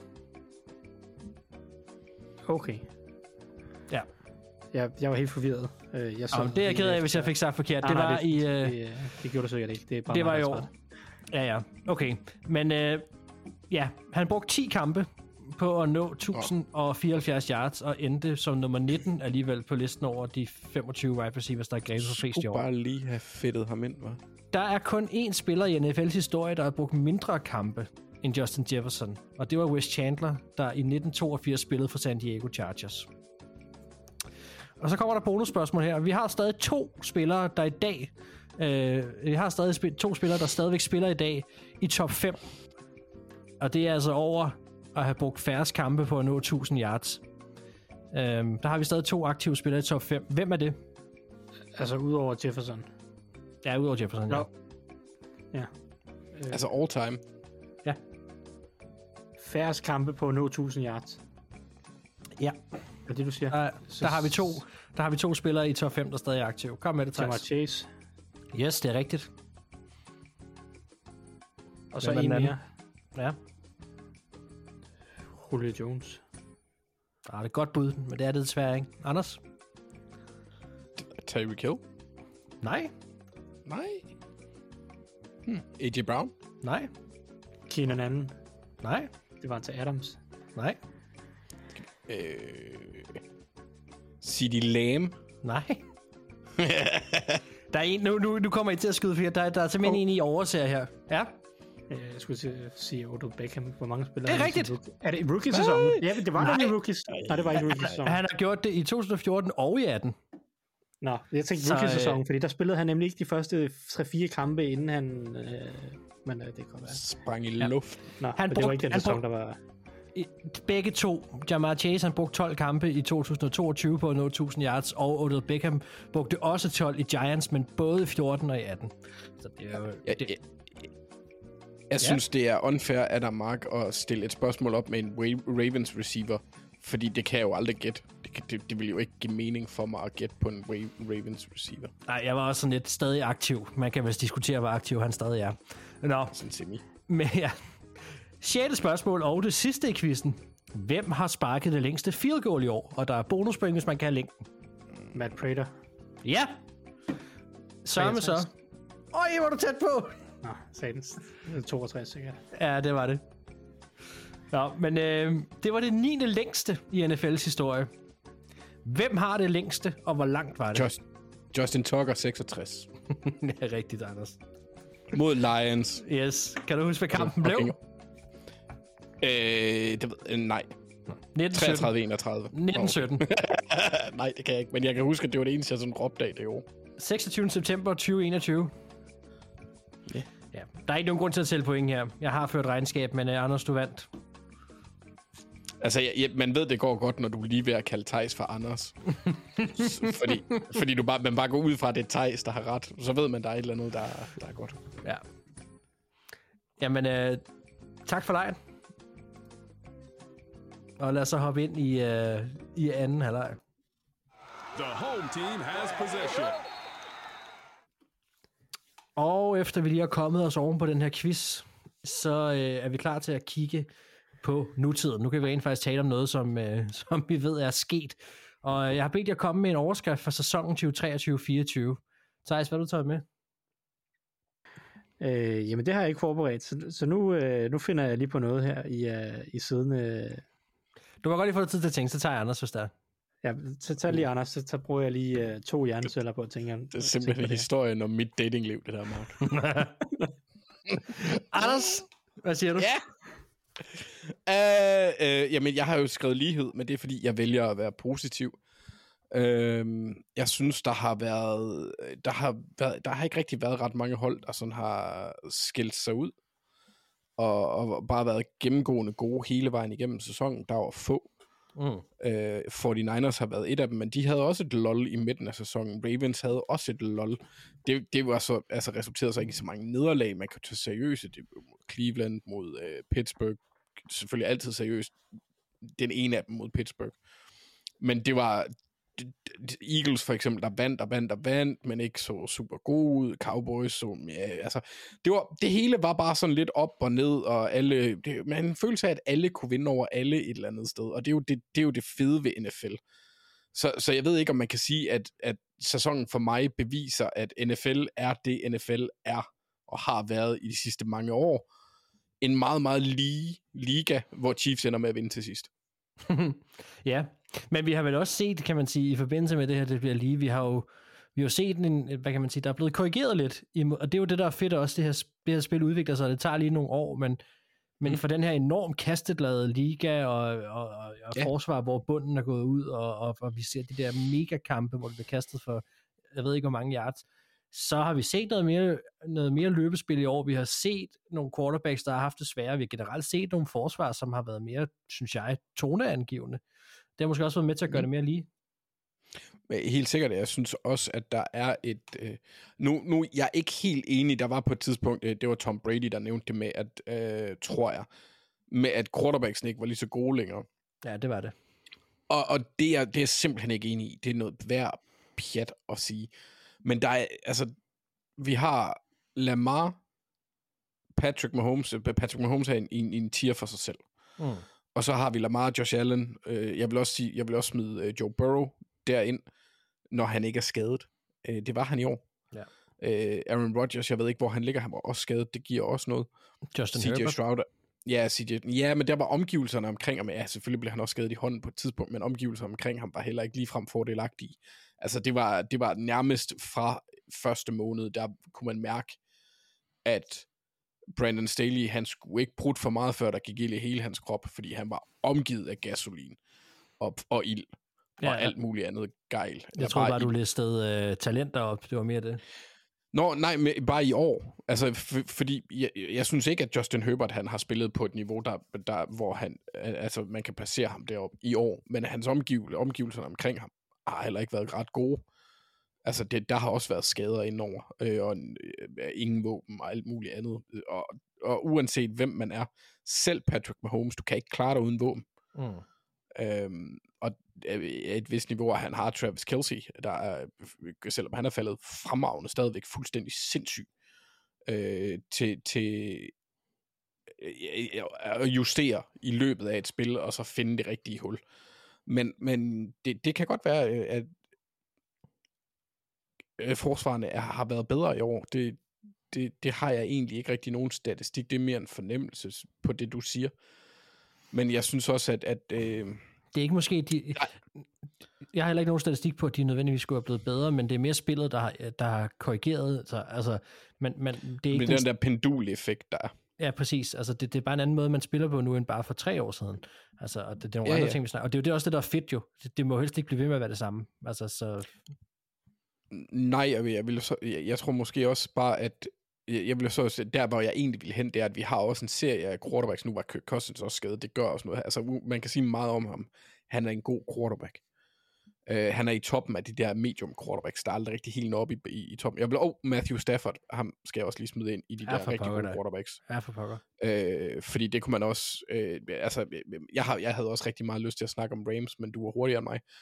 Øhm, men, men ja, der har været, der har været nogle, nogle ting, som, altså, øh, middelmodige quarterbacks er der mange af. Så der er rigtig mange, der kan have en mulighed, hvis de kommer i de rigtige forudsætninger og sådan noget, så kan de blive gode. Man kan se lidt på Tua. Øh, hans forudsætninger har jo været rigtig gode langt hen ad vejen. Øh, de, de tiltede sig lidt til sidst, fordi hvis tingene ikke passer, altså hvis de ikke er, som de skal være, så er Tua ikke så god. Altså han er ikke, han er ikke en spiller, som endnu i hvert fald kan løfte et hold, Hmm. som en øh, Josh Allen kan, eller øh, Joe Burrow, Lamar og, og Patrick Mahomes. Det, der er han ikke nu.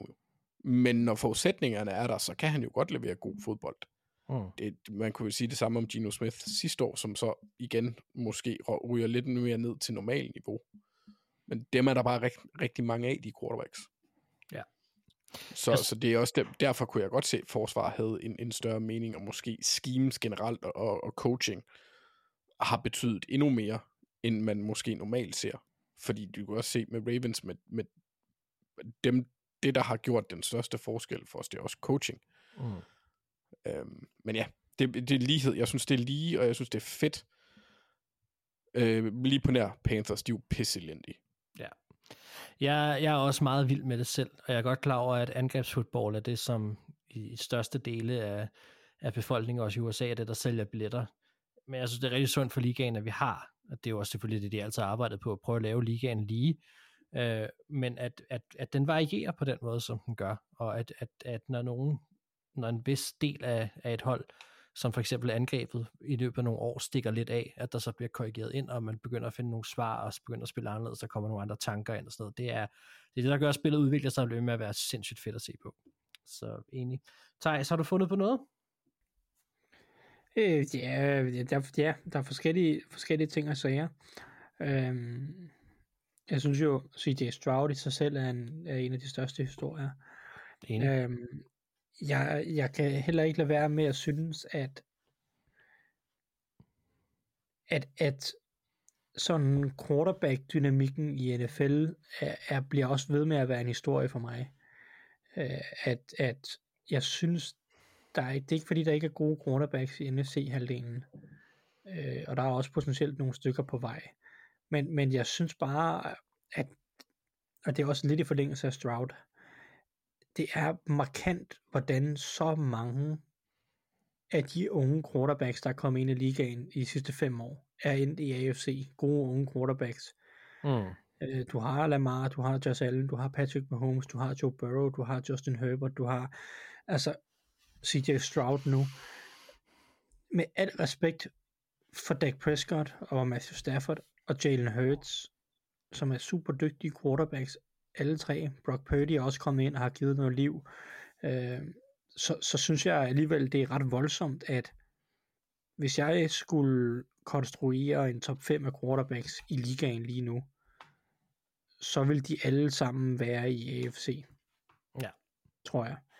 Og, og der har jeg stadigvæk ikke en Trevor Lawrence, eller en Aaron Rodgers, eller en øh, nødvendigvis heller en CJ Stroud med i, i, i det billede. Altså, så, så derudover er der rigtig mange kvalitetsquarterbacks.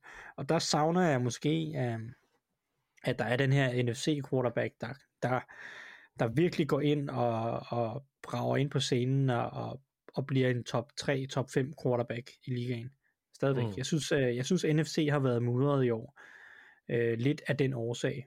Øh, og, og det, det er ikke fordi, Brock, det kan være, det er Brock Purdy, der skal være den, men det kan være, det er Jordan Love. Øh, men, men de er der ikke endnu i hvert fald. Det, det er Jalen Hurts heller ikke. Så Nej. jeg, jeg, savner, jeg savner det en lille smule, må jeg indrømme. Ja. Ja, men det, øh, det kan jeg godt forstå.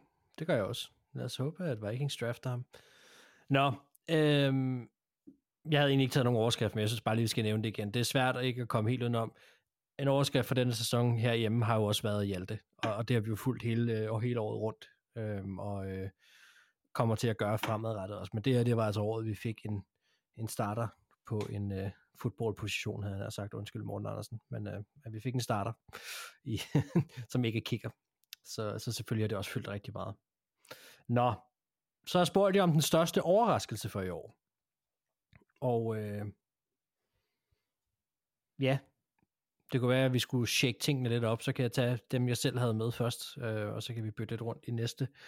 Øh, jeg havde taget, øh, jeg har faktisk taget to, men, men, men, men den, den sidste bliver er, lidt homervejen, så, så det bliver bare lige en, en honorable mention. Men, men min største overraskelse i år, det var hele det her, øh, det var egentlig Rams angrebet, men specielt Puka og, øh, og Matthew Stafford, som hold, ej, hvor var det fedt at se på. Hold det op, hvor var det gode. Vi kunne også have taget, taget Sean McVay med her selvfølgelig.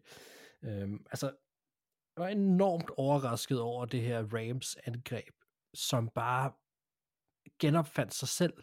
Og det gjorde de, og det er også det, man har kunne se på Sean McVay efterfølgende. Alle de der snak om, al den der snak om retirement, der havde været, altså, den er jo væk nu. Ikke? Altså han har jo fået, fået, fået glæden tilbage for spillet, og det tror jeg også har været Puka Nakua, som, som har været med til at gøre det. Uh, som han kommer ud af det blå, han er en af de, de største rookie-overraskelser, jeg kan huske meget længe, altså så, så dygtig han har været i sin, altså, i sin rookie-sæson. Det, det er helt sindssygt, hvordan han er kommet ud af det blå. Vi har også snakket om en tidligere sæson, uh, øh, som jeg husker det, Thijs, du havde ikke engang noget at kigge på ham, uh, af alle de spillere, du får set igennem. Nu må du rette mig, hvis det er forkert. Nej, jeg, jeg, nåede ikke, jeg nåede ikke til ham sidste år. Altså han, øh, han var skadet, så han, han var lidt småskadet, tror jeg, så han, var, han lavede ikke noget til Combine, og øh, var generelt anset som en late, en late rounder, så jeg nåede aldrig til ham. Jeg tror heller ikke, der var super meget tab, fordi han også har været skadet i løbet af sæsonen og sådan nogle ting. Mm. Så, så jeg nåede aldrig til ham. Øh, jeg ved, der var nogen, der godt kunne lide ham, så jeg, jeg havde ham på listen i lang tid, var sådan, hmm, det kunne være, jeg skulle se på ham, men ja, jeg, jeg nåede ikke dertil. Nej. Og så havde vi Matthew Stafford, som jo langt hen ad vejen spillede på et MVP-niveau. Altså, er du sindssyg, hvor gen, han, genfandt han bare tonen i år, og det var bare så dejligt at se, for jeg må indrømme, selvom han har spillet Lions det meste af sin karriere, så har jeg altid holdt enormt meget af Matthew Stafford. Det må jeg bare sige. Jeg synes virkelig, at han er en fornøjelse at se spille, og han er øh, jeg tror, jeg er lidt old school her, men han bliver lidt arketypen for mig på, hvordan en quarterback skulle være. Det, sådan havde jeg det i hvert fald i lang tid, at det var sådan det, en, en, en, en playmaker, som, øh, som gik efter det store spil, øh, havde en arm, der kunne kaste øh, overalt på banen, ikke lave alle kast, og så samtidig være enormt tough, altså at, at, at spille igennem skader, og, og sådan. Han, han er bare, jeg kan enormt godt lide Matthew Stafford, og også rigtig likeable ude for banen. Så kæmpe, kæmpe overraskelse, hvad de, hvad de øh, lykkedes med at gøre i år, og ærgerligt, at de ikke kom videre i slutspillet. Det synes jeg virkelig enormt, enormt sjovt. Og så havde jeg min lille honorable mention i den største overraskelse, og det var, det var bare, jeg, jeg blev nødt til at have en lille smule Vikings med. Jeg, jeg havde et, et, et lille notat på ham, og jeg havde været snakket lidt om ham i starten af sæsonen, men, at han, at, men Ivan Pace skulle blive så god, som han gjorde som undrafted rookie. Øhm, nu faldt det lidt til jorden, fordi at Vikings ikke kom nogen vegne, øh, blandt andet fordi Kirk Cousins var skadet. Men en meget, meget, meget imponerende sæson. Øh, første sæson af Ivan Pace Jr., som, som trives i det her Flores øh, forsvar, som, som bliver Brian Frost også, så han får lov til at blive der igen næste år. Men altså, komme ind og etablere sig selv som starter, som undrafted, det er jo sådan lidt, vi så det for, var det sidste år eller forrige år i Lions også, øhm, altså, var det ikke det? Jo. Hvem?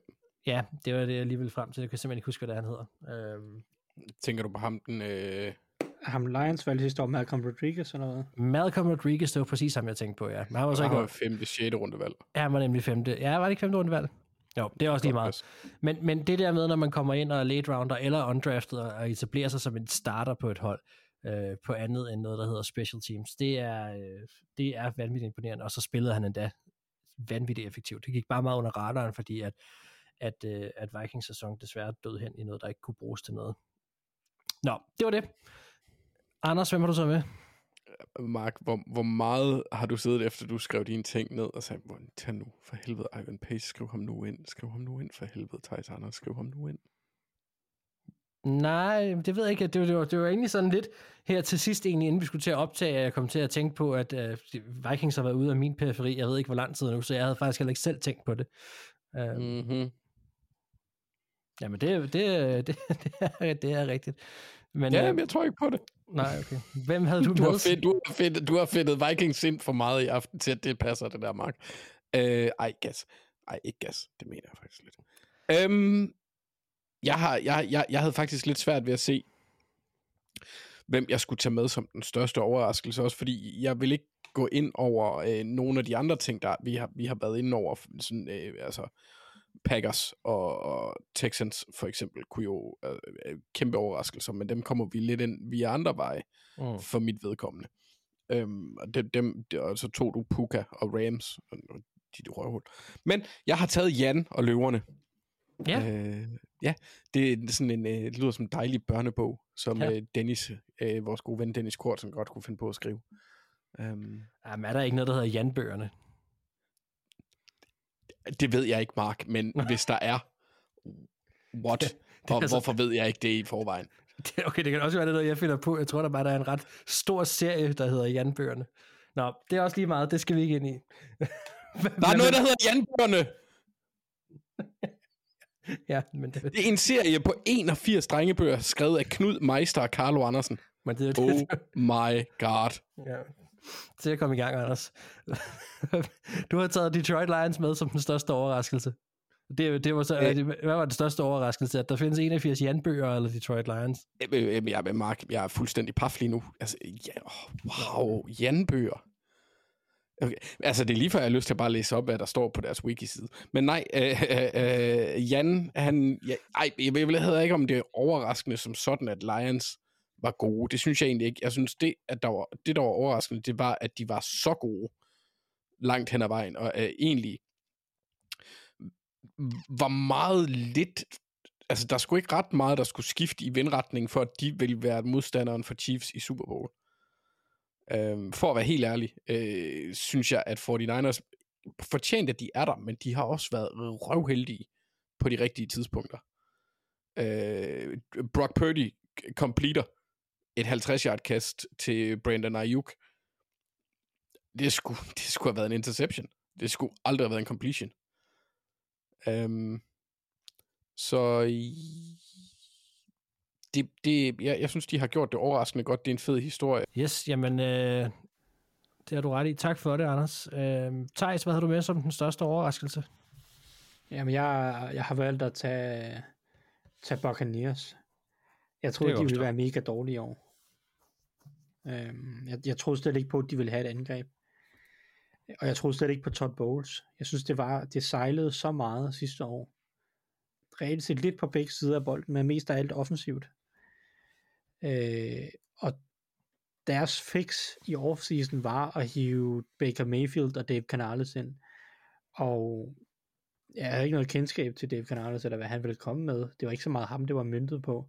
Det var mere det der med, okay, det var, det var rigtig skidt i 2022, nu henter vi Baker Mayfield ind. Altså, det, det, det, det lød ikke som et fix i, i, i mit hoved. Nej. Men, øh, men Baker Mayfield, han, han, han gjorde det rigtig, rigtig fint. Spillede en god sæson på rigtig mange måder. Han har stadig sine begrænsninger som quarterback, øh, og, og, og Buccaneers skal stadig stille sig selv nogle, nogle seriøse spørgsmål om, øh, hvad deres fremtid skal være på positionen, om det skal være Baker i nogle flere år, eller om de skal ud og lede øh, efter noget andet. Øh, men, men han var en solid quarterback, lavede nogle store spil, eksekverede angrebet, øh, som generelt set var velfungerende. Den offensive linje bør også nævnes som en kæmpe stor overraskelse for mit vedkommende. Den var meget bedre, end jeg havde frygtet. Øh, så, så, så Buccaneers som hold øh, var bare meget bedre, end jeg havde troet. For jeg troede Ja. ikke, at de ville have et angreb overhovedet. Jeg, jeg, jeg, jeg er ikke overrasket over, at deres forsvar var kompetent. Og rent faktisk så skuffede deres forsvar måske en lille smule i lange perioder af sæsonen for mit vedkommende. Øhm, det, det blev så bedre i, i den sidste måneds tid eller to, hvor det begyndte at ramme det, noget af det, som jeg havde håbet på inden sæsonen. Men, men deres angreb var en gigantisk overraskelse for mit vedkommende, og jeg troede, at det, det ville gøre dem, skulle til at sige, non-competitive i den division. Øh, det, det, det, det gjorde det på ingen måde. De vandt divisionen og vandt en slutspilskamp, og overordnet set havde en super fin sæson i, i, i et, et rebuild år på mange måder. De har mange, øh, de har mange knaster at røre med i free agency. Jeg glæder mig meget til at se, hvad de gør. Så Ja. ja. klar positiv Jamen- overraskelse for mig. Helt enig, og vi havde dem i, i bunden af vores uh, rangeringsliste, inden vi startede, over hold, vi troede mindst på, og der var mange dårlige ting at sige omkring dem, og, og jeg har også måttet krybe til korset og sige, og godt nok overrasket og, og tog fejl. Øhm, og så vinder de 3. division, eller de divisions divisionstitel i træk. Det selvfølgelig regner man med, at de gør det med Brady, men, men med Baker i år, fandme imponerende. Øhm, så flot klaret af, af Buccaneers. Øhm, så hopper vi fra de positive ting til det, der skuffede os mest. Den største skuffelse i år, Anders. Ja, det, øh, altså, jeg er igen lidt i samme boldgade som med Lions, at det måske ikke er sådan super fair, men, men et eller andet sted, eller jo, fair er det jo, jeg har Eagles. Og, Ja. og, og det er jo pudsigt, når det er et hold, der vinder deres division, og, øh, og egentlig havde en record, der var, nu kan jeg ikke huske den helt specifikt, men den var god. På, øh, på, på papiret, kan man sige, gik de, nej, de vandt ikke deres division, de var nummer to, de gik 11 af 6. Cowboys vandt øh, NFC East, og det i sig selv er jo en skuffelse, men jeg synes, at måden øh, det hele, øh, øh, øh, jeg ved ikke, om man kan sige, jo, det, det var sgu grimt til sidst, altså det, det var en porøs sammensætning, og det havde jeg ikke forventet med det roster, øh, med de trænerkapaciteter, der trods alt var kommet ind. Øh, der, der, der, altså Sean Desai har, har, øh, har haft mange positive ting at sige om ham, inden han kom til Eagles.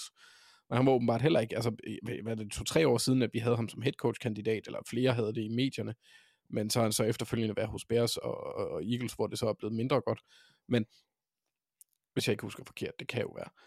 Men jeg, jeg er, det kommer bag på mig, at, at de imploderede på den måde, som de gjorde at øh, deres linje ikke var bedre, end den, den var, fordi de har gode spillere på samtlige pladser på nær right guard, vil jeg næsten sige, fordi det, det er en eller anden relativt ukendt herre.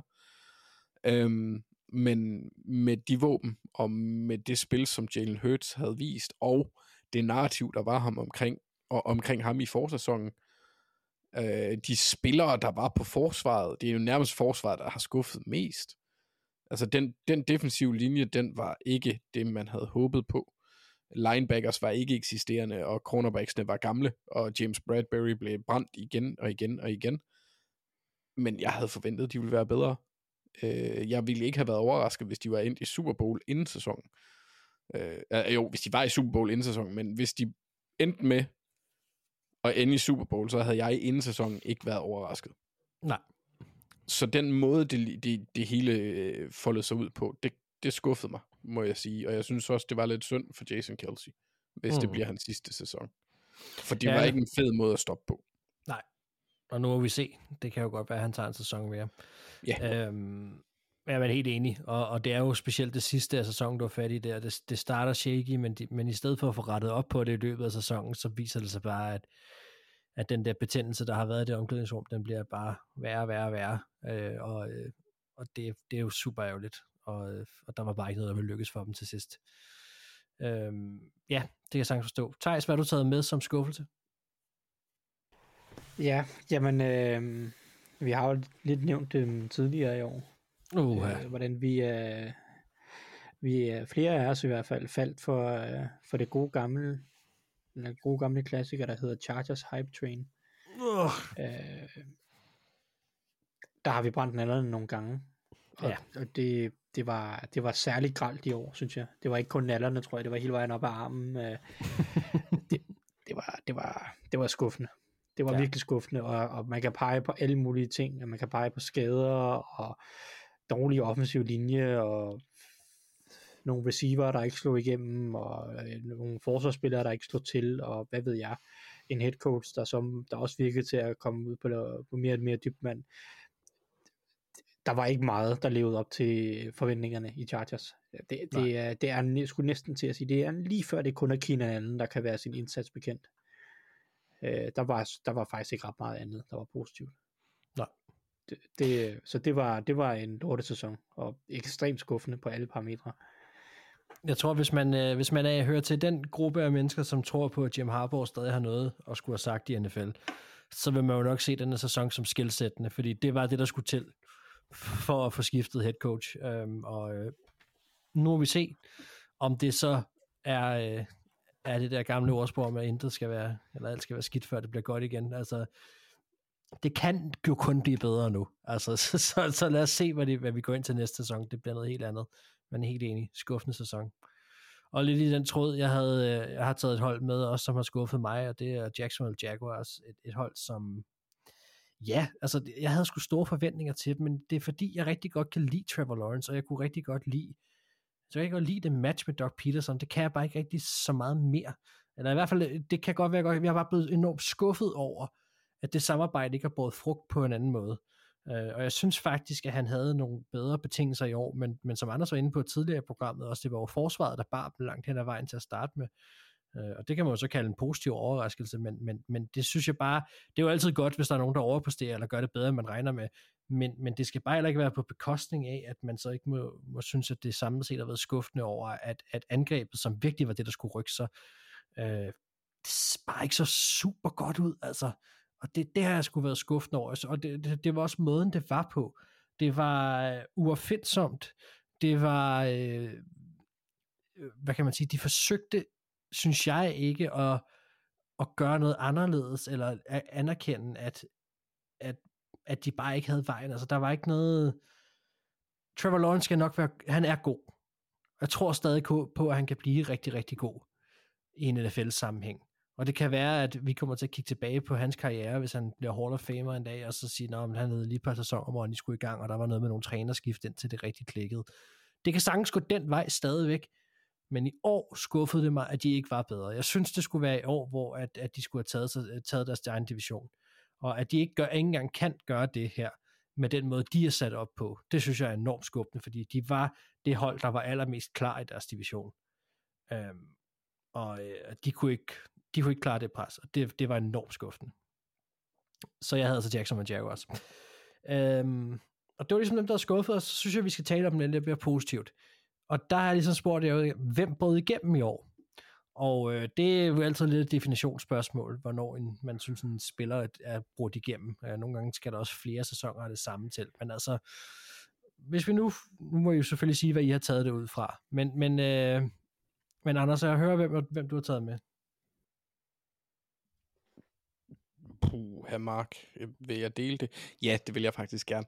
Men det er mest af alt, fordi at jeg er lidt trist, fordi Thijs han var hurtigere end mig. Nå, Men- jeg, tror, du, jeg tror, du ville blive glad for, at han skulle gøre det. Øh, Nej, ikke rigtigt. Det er fordi, det er den eneste glæde, jeg har i år, så ham vil jeg rigtig gerne snakke om. Men, men jeg var også lige, jeg, jeg forhørte mig faktisk også hos, nej, Ah, så har det heller ikke været et værre år, Anders. Dit hold var så tæt på at komme i Super Bowl, og I har jeres quarterback bliver MVP. Så, så var det heller ikke værre. mm, dum, ti stille. Øh, jeg var faktisk også lige ved at skrive en anden Raven ind, men jeg, jeg forhørte mig lige hos Thijs, om jeg kunne tage ham her i stedet for. Øh, fordi ellers så blev det øh, 66% Ravens-snak. Og du siger, Øhm, jeg snakker meget Vikings, så? Jamen, jeg har en grund til at snakke om Ravens, Mark. Mm. Mm. Øh, øh, ikke fordi Ikke jeg skal mere. den. Det var under billedsted, det der. Ej, det var fair. Ej, jeg har taget Jalen Johnson med fra, fra Bears, øh, fordi Ja, ja, jeg, jeg, det- skrev, Det kan jeg godt lide. Godt valg. jeg, jeg skrev lige til Thijs, fordi jeg, han havde jo egentlig en god sæson sidste år, så jeg, så jeg vil lige høre, forhøre mig ved, ved folk, der er klogere end mig, og det er Thijs. Så, så jeg vil lige høre, om, han, om det kunne kategoriseres som gennembrudsspiller, for jeg sad egentlig også og kiggede på en masse andre, som ligger i samme kategori som Jalen Johnson. Jeg vil blandt andet sige, sådan en spiller som Brandon Ayuk har jo, har jo braget, er- han har også Ja. været god før, men han er virkelig god i år. CeeDee Lamb er blevet en klar første receiver, øh, synes jeg, i Cowboys. Han har haft en sæson, jeg ikke havde regnet med, han ville få. Mm. Øh, men, men Jalen Johnson, han, er, han, er, han, han har, som Thijs svaret, ja, fordi han har slået igennem som elitekroner. Og den mand, han bliver dyr i år. Og e, e, han er en af mange grunde til, at Chicago Bears bliver et vanvittigt spændende hold at følge. Men Ja. ja. Jalen Johnson, cornerback for Chicago Bears, han er øh, en af de bedste corners i ligaen. Jeg synes, det er et mega godt valg, og øh, det var et valg, vi roste rigtig meget, dengang han mener, han blev taget i anden runde, eller faldt til anden runde. Jeg top med anden runde, ikke? Ja, jo, jo, vi snakkede om, at det var en mand, man skulle ind og hente, øh, og han, han kunne blive en god øh, starter. Og nu er han allerede ved at øh, exceede de, øh, de forventninger, som, øh, som vi havde til ham. Jeg er øh, vild med valget, Anders, synes virkelig, det er godt. Øhm, Thijs, lad os så få at vide, hvem, øh, hvem det er, du har taget med. Jamen, øh, det er øh, ingen over, ingen ved siden af. The one and only. Carl Hamilton, selvfølgelig. Ja. Øh, der, der var også øh, en anden kandidat på Ravens-holdet, som Anders øh, talte varmt for. Øh, en defensive tackle. Øh, Mhm. Uden at nævne det. Uden at, uden at nævne ham. Men, øh, men Mhm. Carl Hamilton, synes jeg, det synes jeg var next level. Ja. Der, der var han, er, han var jo hyped i draften sidste år. Jeg, jeg, han var min højst rangerede spiller på tværs af alle positioner. Øh, så jeg er, jeg, jeg er svært begejstret for, at jeg også synes, han i år har vist, han er ikke kun god, han er ikke kun rigtig god, han, han er special. Mm. Øh, han det, jeg ved ikke, hvordan jeg skal sige, men jeg synes jo reelt set, at han er hele bagkæden hos Ravens i år. Det er ham, der gør, at alle de andre spiller godt og fungerer i en anden forstand. Det er hans rolle, der er sådan unik. Altså, han kan så mange forskellige ting, at han gør alle de andres job nemmere. Det, det, jeg ved ikke helt, hvordan jeg skal beskrive det, men, men han spiller jo den her safety slash øh, slot corner hybridrolle, hvor han bliver flyttet rundt på det hele, og han er dygtig i opdækningen, kan dække slot receiver op, kan dække tight ends op, øh, super gode instinkter også bare i zone, plus han er bare fænomenal at have i slotten, fordi han har den størrelse og den fysik og de instinkter han har, så han er jo et mareridt øh, for angreb, når de gerne vil køre screens, eller øh, løb mod ydersiden, eller et hav af andre forskellige ting. Øh, jeg synes faktisk, vi så det en hel del i weekenden i, i første halvleg mod Chiefs, hvordan Ja, jeg skulle lige til at sige det. Hvis, hvis, hvis ikke man har set noget Ravens i år hele rigtigt, kampen, ikke? Men og hvis ikke man har Ja. set noget Ravens i år, og det er også fair nok, hvis ikke man har det. Det, det, det har man heller ikke behøvet, tror jeg. Men, men hvis nu man ikke har set særlig meget Ravens, men så kampen i weekenden, så, så bør man vide, hvem Carl Hamilton er. For han var over det hele. du kan ikke Altså- undgå at vide det. Altså, Nej, du kan ikke undgå ham. Han- Han er bare, ja, han er special. Han kan så mange ting øh, på et vanvittigt højt niveau. Øh, I en helt unik, øh, med en helt unik fysik. hmm. Øh, som jo gør nogle af de her ting mulige, og, og, og giver ham den alsidighed, han har. Øhm, det, han, er, han er i diskussionen for, for den bedste safety eller defensive back i ligaen øh, lige nu, allerede efter, efter to sæsoner. Ja. Det, er, det er special. Og en, en, en vild øh, fysik, ja. Altså den der høje rang nedvand, der, jeg er vild med det. Og ja, Anders, jeg er jo kæmpe misundelig. Vi deler jo begge to øh, kærligheden for, for den position, som, øh, Mm. som vores yndlingsposition, hvis man kan sige det sådan. Øhm, og øh, det er jo fordi, at når der bliver valgt de her spillere, nu kan man sige, nu spiller Kyle Hamilton lidt anderledes end nogle af dem, som, som, som vi også har holdt af igennem tiden, men det er jo det der med en safety, de gode safeties og deres instinkter, så er de, hver gang bolden er et sted, så er de der også. Altså og, og til at ende spillet, eller i hvert fald være i periferien. Det, det, det, man opdager dem altid. Ja, når de laver spil, altså dem der, fordi det er også en position, hvor det er svært at være skide god, fordi du er et stykke væk fra bolden, og du skal have et år. Det, altså for mig at se, er det en form for forsvarets quarterback, hvis han er god. Ik- ikke nødvendigvis i den øh, opstilling, som, som uh, Carl Hamilton han tager, men Ed Reed, uh, Harrison Smith, uh, Troy Polamalu, uh, der vil jeg måske sige, at, at Hamilton minder lidt mere om Polamalu i forhold til, hvordan han blev, hvor han stiller, stiller sig på banen. Ja, det er det. Men, men, men det er bare, det er, en, det er en sjov type af spiller. Øh, og også, øh, ja, det ved jeg ikke, det er måske lidt høje tanker, men det vil den være den position, jeg vil spille, hvis jeg kunne finde ud af at spille fodbold.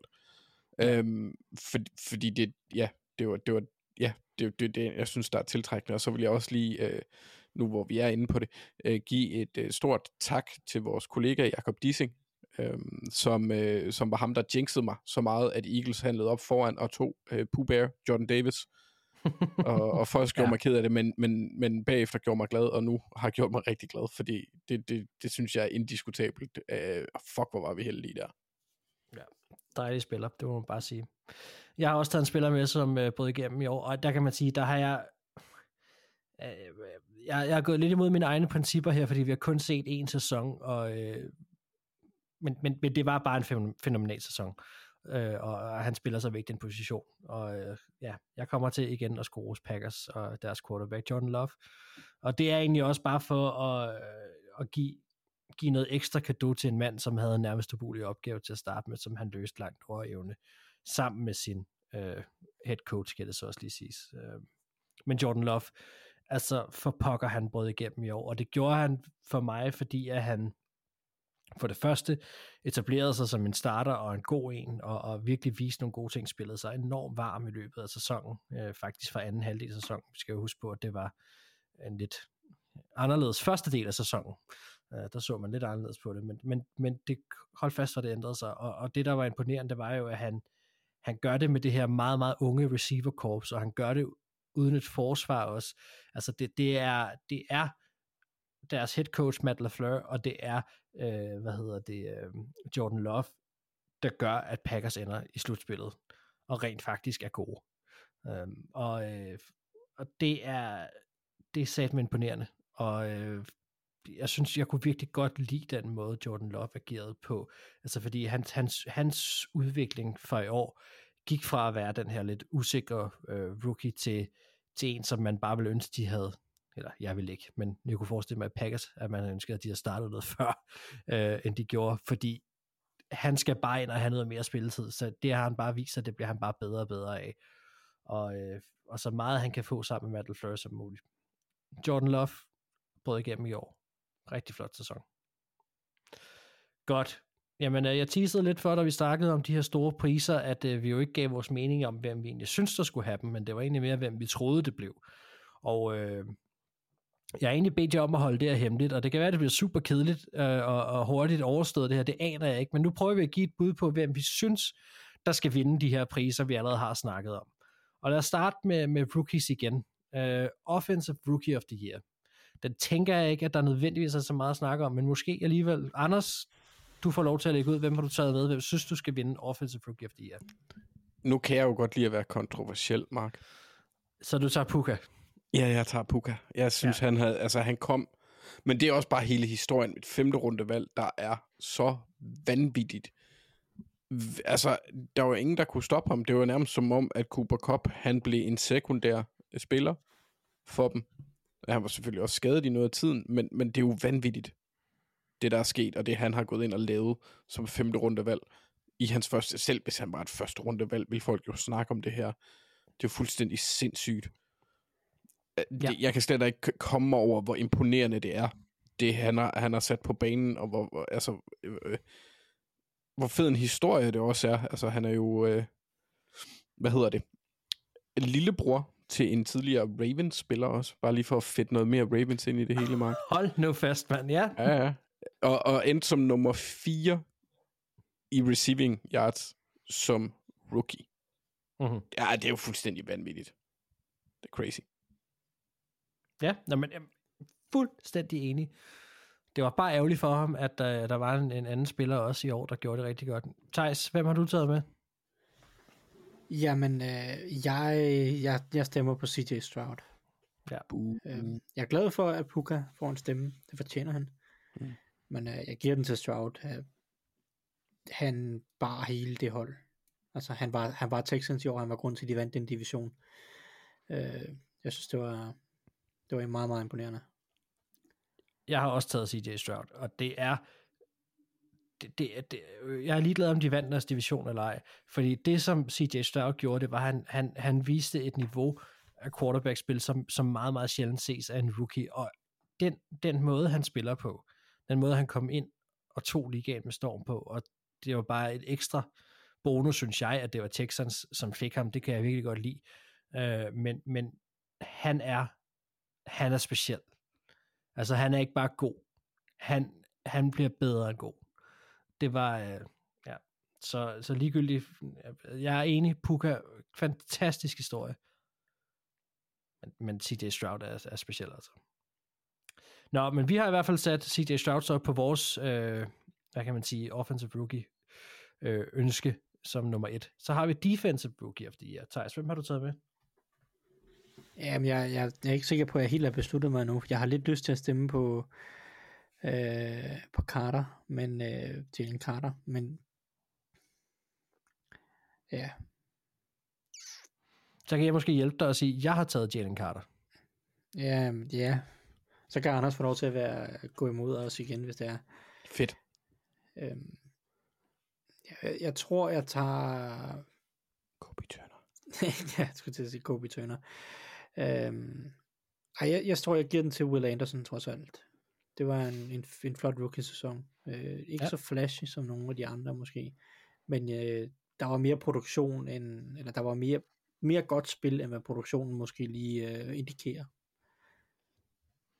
Ja, jeg, jeg har taget Jalen Carter, og øh, det var faktisk, du fik lidt stjålet mine ord tidligere i podcasten, Thijs, fordi mit, min, baggrund, min baggrund for at vælge ham var sådan set, at jeg synes, at han viste et niveau, der var over, øh, hvad jeg har set ellers. Altså, at, øh, hans topniveau er, det, så tror jeg bare, der vil sætte tilbage på det, så vil det være det rigtige, at man valgte ham, øh, når der ikke er nogen klar frontrunner ellers. Og øh, det, det, det er simpelthen baseret ude på talent, men selvfølgelig også, hvad han lavede. Men, Anders, hvem har du taget med? Men ja, altså, hvorfor ikke bare sige fuck it til det hele? Jeg tager Kobe Turner, Mark. Ja. Han øh, er fuldstændig vanvittigt, hvad, hvad, hvad Rams de har fået ud af deres rookies i år.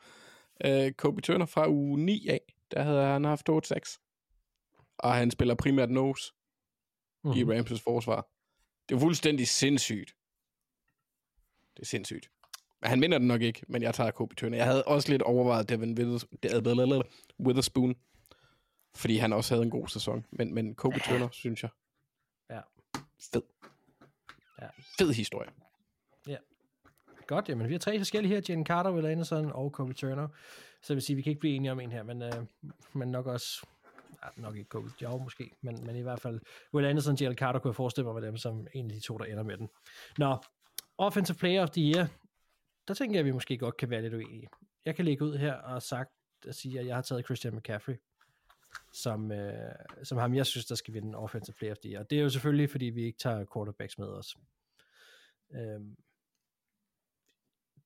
det er det hjælper selvfølgelig også lidt nogle gange, at man kommer hen på et andet hold, fordi han har haft en sindssyg sæson i Panthers også på et tidspunkt. Men jeg, jeg synes jeg synes ikke, at man kan se over, hvor stor værdi han har for, for den her den måde, de spiller angreb på, og, og hans, øh, hans evne til at låse et forsvar op på forskellige måder. han er enormt vigtig for, for det her hold. Øh, og han er vigtig for Carl Shanahan, så og ja, han har den en sæson i år, der bakker den op. Øhm, det, er, det har virkelig været et godt angreb med ham på banen. Så Christian McCaffrey, Anders? Jeg synes faktisk ikke, der kan være så meget tvivl om det. At det bliver ham. Nej, men hvem synes du, det skal være? Ham. Okay. Thijs? Jeg er faktisk enig med dig. Ja.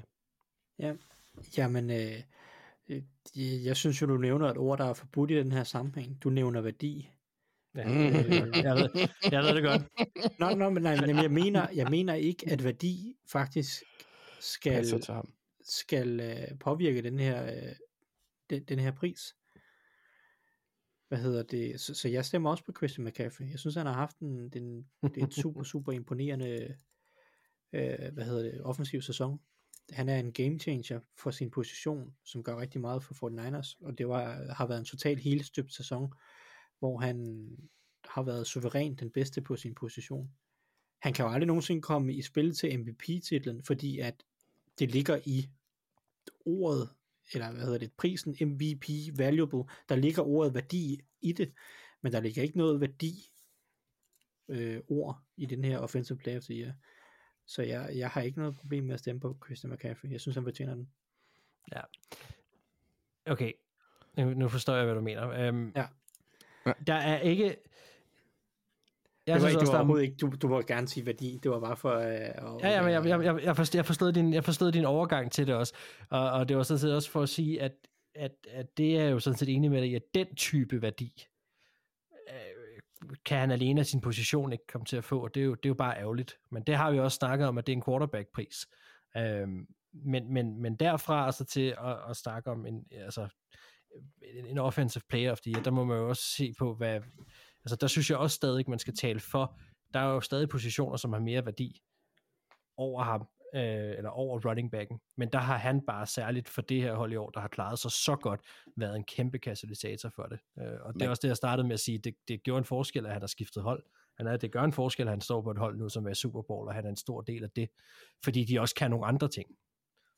Hvad var Jeg tror også, det handler om måden, han bliver brugt. Men jeg vil også sige, at jeg går ud fra, at den anden, du vil have op og vinde, det var måske Tyreek Hill. Du havde forventet, Ja. en af os ville sige. Ja, det var det. Øh, Men og- han blev selvfølgelig skadet også. Og, altså, ja. Ja, ja, og øh, Christian McCaffrey havde også nogle, øh, jeg mener også, han sad ude i, i, i noget, han var, der var i hvert fald nogle kampe mod Ravens, spillede han kun halvdelen af kampen, fordi han blev skadet. Øh, men han havde, øh, Christian McCaffrey havde otte touchdowns mere, mm. end, øh, end Tyreek Hill, og det, det bliver man også nødt til at kigge på, selvom, og, og, og væsentligt flere yards også faktisk, hvis man kigger på øh, scrimmage yards, fordi af, hvad, hvad havde øh, Tyreek, han havde 1700 yards eller sådan noget, og, og Ja. McCaffrey, han havde 1400, øh, hvad hedder det, løbeyards, og så x antal på i luften. Så jeg vil jo sige, at det, det burde ikke være en tæt kamp. Okay, han havde næsten 1800 yards, øh, hvad hedder det, øh, vores, vores, vores gode ven, Tyreek Hill.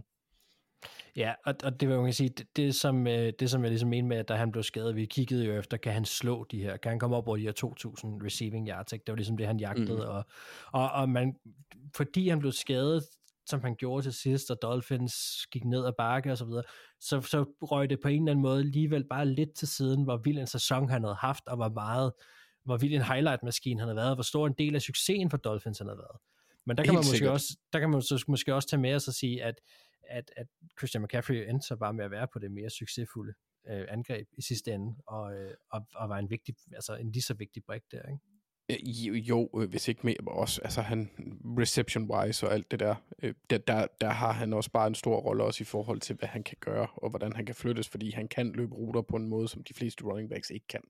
Ja. Så jeg, jeg synes, den er fair nok, og faldet i Dolphins, hvis, hvis Tyreek han havde øh, haft sæson, som han havde de, de, de, de, altså i de fleste uger, i hvert fald i starten, de første 8-10 uger, hvor han var rigtig god, så havde det måske været en anden sag. Men, øh, men nej, jeg synes Christian, han skal have den. Jamen, er vi enige? Så går vi til Defensive Player of the Year. Der tror jeg ikke, vi er enige.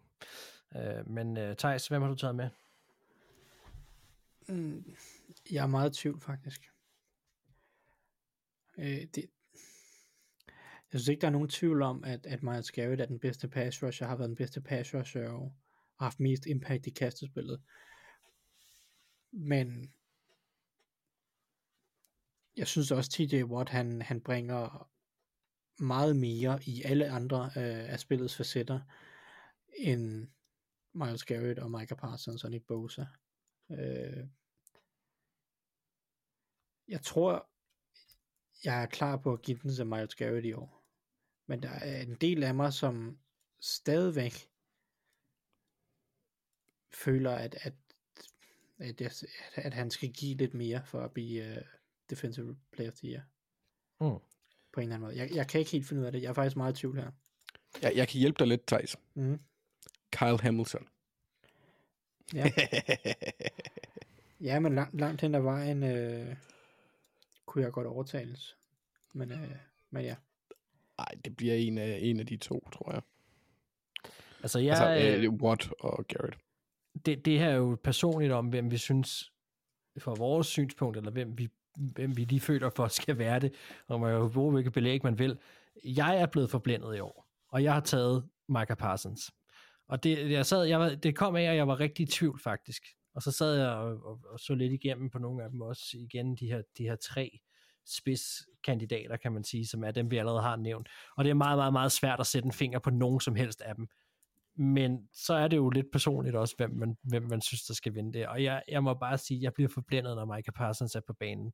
Og øh, han, det, det har også nogle gange lidt med, med spillemåde at gøre på. Og det, jeg synes, den impact, han har for den Cowboys defensive linje, og den måde, Dan Quinn har brugt Micah Parsons på, vi kan snakke nok så meget om bagkæden, der laver interceptions og så videre. Der er rigtig, rigtig mange ting, der ikke vil ske for det her Cowboys hold, hvis ikke det var fordi Micah Parsons var umenneskeligt hurtigt og spiller med så stor en motor fra start til slut, som jeg godt synes, at for eksempel sådan som Miles Garrett kan miste i løbet af en kamp. Altså, Micah Parsons misser aldrig et snap, og han, han, han er absurd effektiv, når han er øh, og, og liner op mange forskellige steder, og han er bare et rendyrket vilddyr på den bane. Derfor endte jeg med at gå med Michael Parsons. Anders? Jeg, jeg, ender, jeg har skrevet Miles Garrett. Øhm, det er ham, jeg tror, der får den. Jeg kan egentlig også godt... Jeg ved ikke, det står mellem ham og TJ Watt for mit vedkommende. Øh, I forhold til, hvem jeg tror, der får den. Hvem jeg synes, der skal have den. Carl Hamilton. Men, men det behøver vi ikke at snakke om, Mark. Mm, det er fair nok. Men øh, jeg tror, Miles Garrett han ender med at stå med den. Ja, så kan vi snakke om, hvem vi synes... Ja, Thijs? Der er også et argument for at sige, at den bedste spiller på det bedste pa- altså på det bedste best pass rushende forsvar i hvert fald. Øh, det, det forsvar var i høj grad båret af deres pass rush, som var ligaens bedste i år. Og hele deres pass rush er bygget op omkring Miles Garrett. Det synes jeg også er noget, der tæller for ham. Ja. Jamen. Jeg troede lige, det var Men-. Carl Hamilton, du ville nævne igen, fordi Ravens førte lige igen i 6, men okay. Og nu skulle jeg lige så sige, nu er vi færdige med at tale Ravens, og det er vi ikke, for nu skal vi tale om, hvem vi synes, Ah! nu skal vi tale om, hvem vi synes, der skal være MVP. Og det er ikke igen, hvem vi tror, der bliver det, hvem vi synes, der skal være det. Katten er ude af posen. Jeg synes, det skal være Lamar. Det, det må jeg indrømme. Det synes jeg, det skal være. Thijs? Ja. Det, det synes jeg nok også. Men jeg synes godt, man kan lave argumenter for andre. Jeg synes godt, man kan lave et argument. Det er en sæsonpris, det her. Altså, Ja. undskyld, det, det var ikke for at afbryde dig, men det var bare for at sige, Mahomes burde jo altid vinde, fordi han er den be- bedste quarterback i ligaen. Men, men han har bare ikke haft den sæsonen, der kan bakke den op. Jeg vil ikke give den til Mahomes, øh, trods Nej, alt. Øh, jeg, Nej, hvad- jeg, jeg, jeg, synes, Josh Allen er ham, der har den- det bedste argument udover, øh, udover Lamar Jackson. Jeg, jeg synes, øh, statsmæssigt kunne man sagtens argumentere for Dak Prescott, men det dur simpelthen ikke, at Cowboys, de bare har, Altså, jeg vil have Matt Stafford over Dak Prescott, det må jeg bare Ja. sige. at, at Cowboys har, de har tabt til for mange af de gode hold, og de har tabt det på en, på en uskøn måde. Øh, de, de har bare tabt grimt i år, Cowboys, mm. på en måde, som bare Grim. som ikke er særlig det, det er bare ikke særlig flatterende. Det synes jeg ikke, øh, jeg kan ikke, jeg kan ikke stemme på en MVP på den måde. Der, der skal mere til et, et højere bundniveau fra, fra ham og fra, fra rosteret. Så jeg synes, at øh, jeg, giver den, jeg giver den gerne til Lamar, men jeg synes, Josh Allen har et argument i år også. Anders behøver at spørge. Nej, Men øh, men du må Det- gerne. ja, hvem, hvem tror du, hvem synes du skal være MVP? Lamar. Ja, men øh, det er også fair nok. Men jeg synes også, til- Thijs har, også en pointe med Josh Allen. Det er ikke lige så klart i år, som det var i 2019. Den er lidt mere mudret, men jeg synes Lamar, øh, særligt hvis man kigger på den sidste halvanden måneds tid, altså alt modstand blev slagtet. Mm. På nærlige Chiefs selvfølgelig. det snakker vi ikke mere om. Men altså, det var alle de gode hold. Det var Lions, det var 49ers, Dolphins, øh, Seahawks. Jeg ved ikke, om man kan sige Seahawks, men de fleste af de her hold, ikke Rams, men de fleste de hold, de fik en smækker. Der er, der er jo rigtig meget af det her også, og det ved mange af vores lyttere sikkert også godt, at, at der er jo nogle af de her spillere, som ligger i toppen, og vi har allerede snakket om i vores quiz i Cast Yards Tour, Jared Goff og så videre, som ikke rigtig bliver nævnt i alt det her. Det er jo fordi, vi langt hen ad vejen mener, at de er et produkt af et system, og hvis vi kigger rendyrket på en, på en MVP, øhm, så, så er det bare, så kræver det noget mere ekstraordinært, og øh, ja, altså jeg vil, jeg vil også sige, at jeg vil hellere have Matthew Stafford end så mange af de andre øh, til at blive nævnt i den her.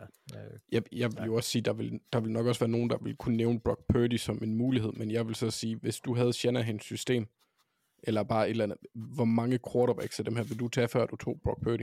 ja, jeg tror Altså, også, at ja, jeg tror, der vil være en 6-7-8 stykker, jeg vil tage før ham.